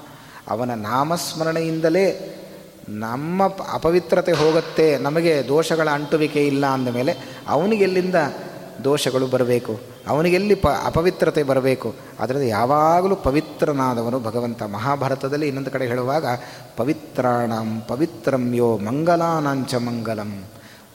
ಪವಿತ್ರವಾದ ವಸ್ತುಗಳು ಅಂತ ಪ್ರಪಂಚದಲ್ಲಿ ಏನಿದೆ, ಅದು ಎಲ್ಲ ಪವಿತ್ರವಾದ ವಸ್ತುಗಳಿಗೂ ಪಾವಿತ್ರತೆಯನ್ನು ತಂದುಕೊಟ್ಟವನು ಯಾರು ಅಂದರೆ ಭಗವಂತನೇ. ಅಂದಮೇಲೆ ಅವನು ಎಷ್ಟು ಪವಿತ್ರನಾಗಿರಬೇಕು. ಇನ್ನೊಂದು ವಸ್ತುವನ್ನು ಪವಿತ್ರವನ್ನಾಗಿ ಮಾಡ್ತಾನೆ ಅಂದಮೇಲೆ ಅವನು ಎಷ್ಟು ಪವಿತ್ರನಾಗಿರಬೇಕು ಅಂತ ನೀವು ಊಹೆ ಮಾಡಿ ತಿಳ್ಕೊಳ್ರಿ ಅಂತ ಪೂತಾತ್ಮ ಅಂತಹ ಪವಿತ್ರವಾದ ಶರೀರವುಳ್ಳವನು ಪರಮಾತ್ಮ ಅಂತ ಯಾರು ಅವನನ್ನು ಉಪಾಸನೆ ಮಾಡ್ತಾರೆ, ನಮ್ಮನ್ನು ಪವಿತ್ರರನ್ನಾಗಿ ಮಾಡ್ತಾನಂತೆ. ಇಲ್ಲದೆ ಹೋದರೆ ಭಾಗವತದಲ್ಲಿ ಒಂದು ಕಥೆ ಹೇಳ್ತಾರೆ. ಈ ನಾಮಕ್ಕೂ ಭಾಗವತಕ್ಕೂ ಸಂಬಂಧ ಇದೆ. ಅದನ್ನು ತೋರಿಸಿಕೊಡ್ತಾರೆ ಇಲ್ಲಿ ಭೀಷ್ಮರು. ಪೂತಾತ್ಮ. ಒಬ್ಬಳು ರಾಕ್ಷಸಿ ಇದ್ಲು. ಅವಳಿಗೆ ಹೆಸರೇನು ಗೊತ್ತಾ? ಪೂತನಾ ಅಂತ. ಇಲ್ಲಿ ಪೂತಾತ್ಮ ಅಂತ ಭಗವಂತನಿಗೆ ಹೆಸರು. ಅವಳು ಪೂತನಾ ಅಂತ ಅವಳಿಗೆ ಹೆಸರು. ಏನರ್ಥ? ಅದರ ಅರ್ಥ ಪೂತಾತ್ಮ ಅಂದರೆ ಪವಿತ್ರವಾದ ಶರೀರವುಳ್ಳವನು ಭಗವಂತ. ಆದರೆ ಒಬ್ಬ ಅಸುರೇ ಇದ್ಲು ಅವಳು. ಕೃಷ್ಣನನ್ನು ಕೊಲ್ಲಬೇಕು ಅಂತ ಉದ್ದೇಶ ಇಟ್ಟುಕೊಂಡು ತನ್ನ ಸ್ತನ್ಯಕ್ಕೆ ವಿಷವನ್ನು ಹಚ್ಚಿಕೊಂಡು ಸ್ತನ್ಯಪಾನ ಮಾಡುವ ನೆಪದಲ್ಲಿ ಕೃಷ್ಣನಿಗೆ ವಿಷವನ್ನೇ ಉಣ್ಣಿಸಿ ನಾನು ಅವನನ್ನು ಸಂಹಾರ ಮಾಡಬೇಕು ಅಂತ ಉಪಾಯ ಮಾಡಿ ಬಂದ ಒಬ್ಬ ಅಸುರೆ, ಅವಳು ಪೂತನ. ಪೂತ ಅಂದರೆ ಪವಿತ್ರ, ನಾ ಅಂದರೆ ಅಲ್ಲ. ಪೂ, ಪವಿತ್ರಳಲ್ಲ, ಅಪವಿತ್ರಳು ಅಂತ ಅರ್ಥ. ಅಪವಿತ್ರಳಾಗಿ ಭಗವಂತನ ಹತ್ತಿರ ಬಂದಂಥವಳು ಕೃಷ್ಣ ಹೇಳ್ದ, ನಾನು ತುಂಬ ಪವಿತ್ರನಾದವನು. ಎಲ್ಲ ಭಕ್ತರು ಕೂಡ ನನ್ನ ಪವಿ, ಅಪವಿತ್ರ ಪವಿತ್ರೋವಾ ಸರ್ವಾವಸ್ಥಾಂಗತೋಪಿವ ಅಂತ. ಪವಿತ್ರ ಅಂತ ನನ್ನನ್ನು ಕರೀತಾ ಇದ್ದಾರೆ. ಅಂದಮೇಲೆ ನೀನು, ಪೂತನ, ನೀನು ಪವಿತ್ರಳಾಗದೆ ಅಪವಿತ್ರಳಾಗಿ ನನ್ನ ಹತ್ರ ಬಂದಿದ್ದೀಯಲ್ಲ? ನೀನು ನನ್ನ ಹತ್ರ ಅಪವಿತ್ರಳಾಗಿ ಬಂದರೆ ಏನಾಗತ್ತೆ ಸ್ಥಿತಿ ಅಂತ ಕೃಷ್ಣನಾಗಿ ಬಂದು ತೋರಿಸ್ಕೊಟ್ನಂತೆ. ಏನು ಮಾಡ್ದ? ಅವಳು ಬಂದಲು, ತನ್ನ ಸ್ತನ್ಯಕ್ಕೆ ವಿಷವನ್ನು ಹಚ್ಚಿಕೊಂಡು ಕೃಷ್ಣನಿಗೆ ಕ್ಷೀರಪಾನವನ್ನು ಮಾಡಿಸ್ತಾ ಇದ್ದಾಳೆ. ತೊಡೆಯ ಮೇಲೆ ಮಲಗಿಸಿಕೊಂಡು ಪುಟ್ಟ ಮಗು ಆ ಯಶೋಧಾಮನೆಯ ಅಂಗಳದಲ್ಲಿ ಕೃಷ್ಣ ಅಂಬೆಗಾಲಿಡ್ತಾ ಬರ್ತಾ ಇದ್ದಾನೆ. ಪೂತನಿಯು ಕೂಡ ಬಂದಿದ್ದಾಳೆ. ಅವಳಿಗೆ ಹೆಸರೇ ಅಪವಿತ್ರ. ಯಾರಾದರೂ ಪವಿತ್ರ ಅಂತ ಹೆಣ್ಮಕ್ಕಳಿಗೆ ಹೆಸರಿಡ್ತಾರೆ. ಅಪವಿತ್ರ ಅಂತ ಯಾರಾದರೂ ಹೆಸರಿಡ್ತಾರೆ. ಪೂತನಿಗೆ ಆ ಹೆಸರಿತ್ತಂತೆ. ಅಪವಿತ್ರ ಅಂತ ಅವಳಿಗೆ ಹೆಸರು. ಯಾಕೆಂದರೆ ಅವಳ ಶರೀರವೂ ಅಪವಿತ್ರವಾಗಿತ್ತು. ಅವಳೂ ಅಪವಿತ್ರಳು. ಆ ಅಪವಿತ್ರಳಾಗಿ ಪವಿತ್ರನಾದ ಕೃಷ್ಣನ ಹತ್ತಿರ ಬಂದಿದ್ದಾಳೆ. ಬಂದು ಕ್ಷೀರಪಾನವನ್ನು ತಾನು ತೊಡೆಯ ಮೇಲೆ ಮಲಗಿಸಿಕೊಂಡು ಕೃಷ್ಣನಿಗೆ ಕ್ಷೀರಪಾನವನ್ನು ಮಾಡಿಸ್ತಾ ಇದ್ದಾಳೆ. ಖಂಡಿತ ಕ್ಷೀರಪಾನ ಮಾಡಿಸುವ ಉದ್ದೇಶ ಅವಳಿಗಿರಲಿಲ್ಲ. ಕ್ಷೀರಪಾನ ಮಾಡಿಸುವ ನೆಪದಲ್ಲಿ ವಿಷವನ್ನೇ ಹಚ್ಚಿಕೊಂಡು ಬಂದಿದ್ಲು. ಕಾಲಕೂಟ ವಿಷ. ಅದನ್ನು ಕೃಷ್ಣನಿಗೆ ಉಣಿಸ್ತಾ ಇದ್ದಾಳೆ. ಕೃಷ್ಣ ಕ್ಷೀರಪಾನವನ್ನೆಲ್ಲ ಮಾಡಿದ್ನಂತೆ. ಮಾಡಿ ಆದಮೇಲೆ ಒಂದೊಮ್ಮೆ ಕಣ್ಣಿನಿಂದ ಪೂತನೆಯನ್ನು ನೋಡಿದ್ನಂತೆ. ಅವಳು ಏನಾದ್ಲು ಅಂದರೆ ಸತ್ತೇ ಹೋದ್ಲಂತೆ ಪೂತನೆ. ಆಗ ಏನಾದ್ಲು ಅಂದರೆ ಅಧೋಗತಿಗೆ ಹೊಟ್ಟೋದ್ಲಂತ ಅವಳು. ಅಧೋಲೋಕಕ್ಕೆ ಅಧೋಗತಿಗೆ ಕೃಷ್ಣನಿಗೆ ವಿಷ ಉಣಿಸಿದ್ರಿಂದ ಅಧೋಗತಿಗೆ ಹೋದ್ಲು. ವಾದಿರಾಜರು ವರ್ಣನೆ ಮಾಡ್ತಾರೆ, ಯಾಕೆ ಅಧೋಗತಿಗೆ ಹೋದ್ಲು? ಅಂತಂದರೆ ಕಾರಣ ಇದೆ ಅಂತ ಹೇಳ್ತಾರೆ ವಾದಿರಾಜ ಊಹೆ ಮಾಡ್ತಾರೆ, ಯಾಕೆ ಅಧೋಗತಿಗೆ ಹೋದ್ಲು ಅಂದರೆ ವಿಷ ಕುಡಿದಿದ್ದು ಕೃಷ್ಣ, ಸತ್ತದ್ದು ನಾನು. ಯಾಕೆ? ಅಲ್ಲ, ವಿಷ ಕುಡಿದವರು ಸಾಯಬೇಕು, ವಿಷ ಕೊಟ್ಟವಳು ನಾನು ನಾನು ಯಾಕೆ ಸಾಯಬೇಕಿತ್ತು? ಕೃಷ್ಣ ಸಾಯಬೇಕಿತ್ತು, ವಿಷ ಕುಡಿದವನಲ್ವಾ ಅಂತ ಪ್ರಶ್ನೆ ಮಾಡ್ಕೊಂಡ್ಲಂತವಳು. ಅದಕ್ಕೆ ಕೃಷ್ಣನ ಕಡೆಯವರು ಹೇಳಿದ್ರಂತೆ, ಹೌದು, ಖಂಡಿತ ವಿಷ ಕುಡಿದವರೇ ಸಾಯೋದು, ಆದರೆ ವಿಷ ಕುಡ್ದದ್ದು ಕೃಷ್ಣ ಅಲ್ಲ, ನೀನೇ ವಿಷ ಕುಡ್ದದ್ದು ಅಂತ ಹೇಳಿದ್ರಲ್ಲೇ ನಾನು ವಿಷ ಕುಡ್ದೇ ಇಲ್ಲ, ಕೃಷ್ಣನಿಗೆ ವಿಷ ಕೊಟ್ಟವಳು ನಾನು ಅಂತ ಹೇಳಿದ್ನಂತೆ. ಇಲ್ಲ, ನಿನಗೆ ಭ್ರಮೆ ಇದೆ, ನೀನು ವಿಷ ಕುಡ್ದಿಲ್ಲ ಅಂತ ನೀನು ತಿಳ್ಕೊಂಡಿದ್ದಿ. ನಮ್ಮ ಕೃಷ್ಣನ ಮಹಿಮೆ ಏನು ಅಂತಂದರೆ, ಕೃಷ್ಣನ ಸ್ವಭಾವ ಏನು ಅಂತಂದರೆ, ಭಕ್ತರು ಏನೇನು ಕೃಷ್ಣನಿಗೆ ಅರ್ಪಣೆ ಮಾಡ್ತಾರೆ, ಕೊಡ್ತಾರೆ, ಅದು ಅವನು ತೊಗೊಳ್ಳೋದಿಲ್ವಂತೆ. ಭಕ್ತರಿಗೆ ಅದನ್ನು ಅಕ್ಷಯ ಮಡಿ ಮಾಡಿ ಕೊಟ್ಟು ಬಿಡ್ತಾನಂತೆ. ಇವಳು ಕ್ಷೀರವನ್ನೇ ಕೊಟ್ಟಿದ್ದರೆ ಕ್ಷೀರ ಸಮುದ್ರದಲ್ಲಿ ಇಡಿಸ್ತಾ ಇದ್ದ ಪರಮಾತ್ಮ ಮೋಕ್ಷವನ್ನೇ ಕೊಡ್ತಾ ಇದ್ದ. ಅದು ಬಿಟ್ಟು ಕ್ಷೀರ ಕೊಡುವ ನೆಪದಲ್ಲಿ ವಿಷವನ್ನು ಕೊಟ್ಟಿದ್ದಾಳೆ. ಕೃಷ್ಣ ಹೇಳಿದಂತೆ ಭಕ್ತರು ಕೊಟ್ಟಿದ್ದು ನಾನು ಇಟ್ಕೊಳ್ಳೋದಿಲ್ಲ, ಖಂಡಿತ. ಅದನ್ನು ಅವರಿಗೆ ವಾಪಸ್ ಕೊಡ್ತೀನಿ ಅಂತ ಸ್ವಲ್ಪ ವಿಷ ಕೊಟ್ಟರೆ ಅದನ್ನು ಅಕ್ಷಯ ಮಡಿ ಮಾಡಿ ಕೃಷ್ಣ ವಿಷವನ್ನು ಅವಳಿಗೆ ಕೊಟ್ಟುಬಿಟ್ಟಂತೆ. ಅವಳಿಗೆ ವಿಷ ಹೋಯಿತು ಅವ ದೇಹ ಎಲ್ಲ ವಿಷ ಏರಿತಂತೆ. ಕೃಷ್ಣ ಏನು ಉಪಾಯ ಮಾಡ್ದ ಅಂದರೆ ಎಲ್ಲಿಂದ ಕ್ಷೀರ ಬಂತು ಅಲ್ಲಿಂದ ವಿಷ ತುಂಬಿಸಿಬಿಟ್ನಂತೆ. ಅವಳಲ್ಲಿದ್ದ ಎಲ್ಲ ಕ್ಷೀರವನ್ನು ಪಾನ ಮಾಡಿದ, ಹೊರಗಿದ್ದ ವಿಷವನ್ನೆಲ್ಲ ಕ್ಷೀರ ಬಂದ ಜಾಗದಿಂದ ವಿಷವನ್ನು ಅವಳ ಎದೆಯಲ್ಲಿ ತುಂಬಿಸಿದ್ದಾನಂತೆ ಕೃಷ್ಣ. ಅಷ್ಟು ಸಾಮರ್ಥ್ಯ ಭಗವಂತನಿಗಿದೆ. ಕೊನೆಗೆ ವಿಷ ಕುಡ್ದದ್ದು ಅವಳೇ ಅಂತ ನಿಶ್ಚಯ ಆಯಿತು. ಸತ್ತೇ ಹೋದ್ಲು ಅಧೋಗತಿಗೆ ಹೋದ್ಲಂತೆ. ವಾದರಾಜರು ಹೇಳ್ತಾರೆ, ಯಾಕೆ ಅಧೋಗತಿಗೆ ಹೋದ್ಲು ಅಂತಂದರೆ, ಅಲ್ಲಿ ನಾಗಲೋಕಗಳೆಲ್ಲ ಅಧೋಗ ಅದೋ ಲೋಕದಲ್ಲಿದೆಯಂತೆ. ಆ ನಾಗಲೋಕಕ್ಕೆ ಹೋಗಿದ್ದಾಳಂತೆ. ಯಾಕೆ ಅಂದರೆ, ನಾನು ವಿಷವನ್ನು ಎಲ್ಲಿಂದ ತೊಗೊಂಬಂದಿದ್ಲು ಅಂದರೆ, ಅವಳು ಅಧೋಲೋಕದಲ್ಲಿದ್ದ ನಾಗಲೋಕದಿಂದ ಪ್ಯೂರ್ ವಿಷವನ್ನು ತೊಗೊಂಡು ಬಂದಿದ್ದಂತೆ ಕೃಷ್ಣನನ್ನು ಸಂಹಾರ ಮಾಡಬೇಕು ಅಂತ, ವಿಷ ಉಣ್ಣಿಸಿ ಅಂತ. ಅದಕ್ಕೆ ಕೇಳಿದ್ಲಂತೆ, ಏನಾದರೂ ವಿಷದಲ್ಲಿ ಕಲಬೆರಕೆ ಮಾಡಿದ್ದೀರಾ? ಕೃಷ್ಣನಿಗೆ ವಿಷ ಕೊಟ್ಟರೂ ಕೂಡ ಅವನೇನು ಸತ್ತೇ ಇಲ್ವಲ್ಲ? ನಾನೇ ಸತ್ತು ಹೋದ್ನಲ್ಲ ಅಂತ, ಯಾಕೆ ಕೃಷ್ಣ ಸತ್ತಿಲ್ಲ ಅಂತ ಕೇಳ್ತಾಳೋ ಎಂಬಂತೆ ಅಧೋಗತಿಗೆ ಹೋದ್ಲು ಎಂಬುದಾಗಿ ವಾದಿರಾಜರು ಇಷ್ಟು ಸುಂದರವಾದ ವಿವರಣೆಯನ್ನು ಕೊಟ್ಟಿದ್ದಾರೆ. ಹಾಗಾಗಿ ಭಕ್ತರು ಕೊಟ್ಟದ್ದನ್ನು ಮತ್ತೆ ಪರಮಾತ್ಮ ಅದನ್ನು ಇಟ್ಟುಕೊಳ್ಳೋದಿಲ್ಲ. ಇದು ಅವನ ಸ್ವಭಾವ. ಅದರಿಂದ ನಾವು ಒಳ್ಳೆಯದ್ದನ್ನು ದೇವರು ಕೊಟ್ಟರೆ ಮತ್ತೆ ತಿರುಗಿಸಿ ಒಳ್ಳೆಯದ್ದನ್ನೇ ನಮಗೆ ಕೊಡ್ತಾನೆ. ಕೆಟ್ಟದ್ದೇನಾದರೂ ಒಂದು ದೇವರಿಗೆ ವಂಚನೆ ಮಾಡಿ ದೇವರಿಗೆ ಕೆಟ್ಟದ್ದನ್ನು ನಾವು ಕೊಟ್ಟರೆ ಅದನ್ನೇ ಅಕ್ಷಯ ಮಡಿ ಮಾಡಿ ನಾವು ಉಣ್ಣಬೇಕಾಗತ್ತೆ ಅದರಿಂದಾಗಿ ಹುಷಾರಾಗಿರಬೇಕು ಅಂತ ಪೂತನೆ ಕಥೆಯ ಮೂಲಕ ನಮಗೆ ತಿಳಿಸಿಕೊಟ್ಟು ದೇವರ ಹತ್ತಿರ ಹೋಗಬೇಕಾದರೆ ಹೇಗೆ ಹೋಗಬೇಕು? ಪೂತನೆಯಂತೆ ಹೋಗಬಾರ್ದು. ಪೂತನ ಅಪವಿತ್ರಳಾಗಿ ಹೋಗಿದ್ದಾಳೆ. ಪವಿತ್ರವಾದ ಮನಸ್ಸನ್ನು ಇಟ್ಟುಕೊಂಡು ನಾವು ದೇವರ ಹತ್ತಿರ ಹೋಗಬೇಕು. ಪವಿತ್ರರಾಗಿ ಹೋಗಬೇಕು. ಆದರೆ ನಾವು ಅಪವಿತ್ರರಾಗೇ ಹೋಗ್ತೇವೆ. ದೇವರ ಹತ್ರ ಹೋಗುವಾಗಲೇ ಎಲ್ಲ ಅವಗುಣಗಳು ನಮಗೆ ಬರುತ್ತೆ. ನೋಡಿ, ಸ್ನಾನ ಮಾಡಿ ಶುದ್ಧವಾಗಿ ದೇವರ ಹತ್ತಿರ ಹೋಗ್ತಾನೆ. ಓದ್ಕೊಳ್ಳೇ ಶುರುವಾಗುತ್ತೆ, ಕೋಪ ಬರುತ್ತೆ ಅವನು ಯಾಕೆಂದರೆ ಅದು ಕೊಟ್ಟಿಲ್ಲ, ಇದಿಲ್ಲ, ಅದಿಲ್ಲ, ಸಮಸ್ಯೆಗಳು ಶುರುವಾಗುತ್ತೆ. ಯಾವುದೋ ಫೋನ್ ಬರುತ್ತೆ, ಏನೋ ತೊಂದರೆಗಳು. ಅಲ್ಲಿಂದ ಆರಂಭ ಆಗುತ್ತೆ, ಕೆಟ್ಟ ಅವಗುಣಗಳೆಲ್ಲ. ಕೋಪ ಬಂತು ಅಂದರೆ ಮೈಲಿಗೆ ಅಂತ ಅರ್ಥ ಅವನು ಎಷ್ಟು ಸ್ನಾನ ಮಾಡಿದ್ರೂ ಮೈಲಿಗೆ. ಹೀಗೆ ಒಳಗಿನ ಕಾಮಕ್ರೋಧಾದಿಗಳೆಲ್ಲ ಏನಿದೆ? ಇದು ದೋಷ. ಇದು ಅತ್ಯಂತ ಅಪವಿತ್ರವಾದದ್ದು. ಇದನ್ನು ಕಳೆದುಕೊಂಡು ಶುದ್ಧ ಮನಸ್ಸುಳ್ಳವನಾಗಿ ದೇವರ ಹತ್ತಿರ ಪವಿತ್ರನಾಗಿ ಬಂದರೆ ಮಾತ್ರ ಪರಮಾತ್ಮ ನಮ್ಮನ್ನು ಉಳಿಸ್ತಾನೆ. ಹಾಗೆ ಪೂತನೆ ಅಪವಿತ್ರಳಾಗಿ ಹೋದ್ಲು, ಕೊನೆಗೆ ಅವಳೇ ಸಂಹಾರಕ್ಕೆ ಒಳಗಾದ್ಲು. ನಾವು ಕೂಡ ನಾಶವಾಗ್ತೇವೆ. ಹಾಗಾಗಬಾರದು ಅಂತಿದ್ದರೆ ನಾವು ಪವಿತ್ರರಾಗಿ ದೇವರ ಹತ್ತಿರ ಹೋಗಲಿಕ್ಕೆ ನಾವು ಅಭ್ಯಾಸ ಮಾಡಬೇಕು. ಆ ಅಭ್ಯಾಸ ನಮಗಾಗಬೇಕಾದರೆ ಭೀಷ್ಮರು ಹೇಳ್ತಾರೆ, ಈ ನಾಮವನ್ನು ನಿತ್ಯ ಹೇಳು. ಅರ್ಥ ಅನುಸಂಧಾನಪೂರ್ವಕವಾಗಿ ಈ ನಾಮವನ್ನು ಹೇಳ್ತಾ ಇದ್ದರೆ ನಿನ್ನ ಶರೀರವೂ ಪವಿತ್ರವಾಗತ್ತೆ. ನಿನ್ನ ಆತ್ಮ ಅವನೂ ಪವಿತ್ರನಾಗ್ತಾನೆ. ನಿನ್ನ ಮನಸ್ಸು ಇಂದ್ರಿಯಗಳು ಕೂಡ ಪವಿತ್ರವಾಗ್ತದೆ. ಆಮೇಲೆ ಭಗವಂತನ ಹತ್ತಿರ ಹೋದರೆ ಪರಮಾತ್ಮ ನಿನಗೆ ಅನುಗ್ರಹ ಮಾಡ್ತಾನೆ ಅಂತ. ಅದಕ್ಕೋಸ್ಕರವೇ ಇವತ್ತು ದೇವರ ಪೂಜೆಯಲ್ಲಿ ದೇವರ ಹತ್ತಿರ ನಾವು ಹೋದಾಗ ವಿಷ್ಣು ಸಹಸ್ರ ಪರಮಾತ್ಮನ ಸಾವಿರ ನಾಮಗಳನ್ನು ಹೇಳುವ ಪದ್ಧತಿ ಇದೆ. ಆ ನಾಮಗಳಿಂದ ದೇವರಿಗೆ ತುಳಸಿಯಿಂದ ಅರ್ಚನೆ ಮಾಡುವ ಕ್ರಮ ಬಂತು. ಯಾಕೆ ಅಂದರೆ ಈ ಈ ವಿಷ್ಣು ಸಹಸ್ರನಾಮದಲ್ಲಿ ಎಲ್ಲ ಗುಣಗಳು ಕೂಡ ತುಂಬಿದೆ.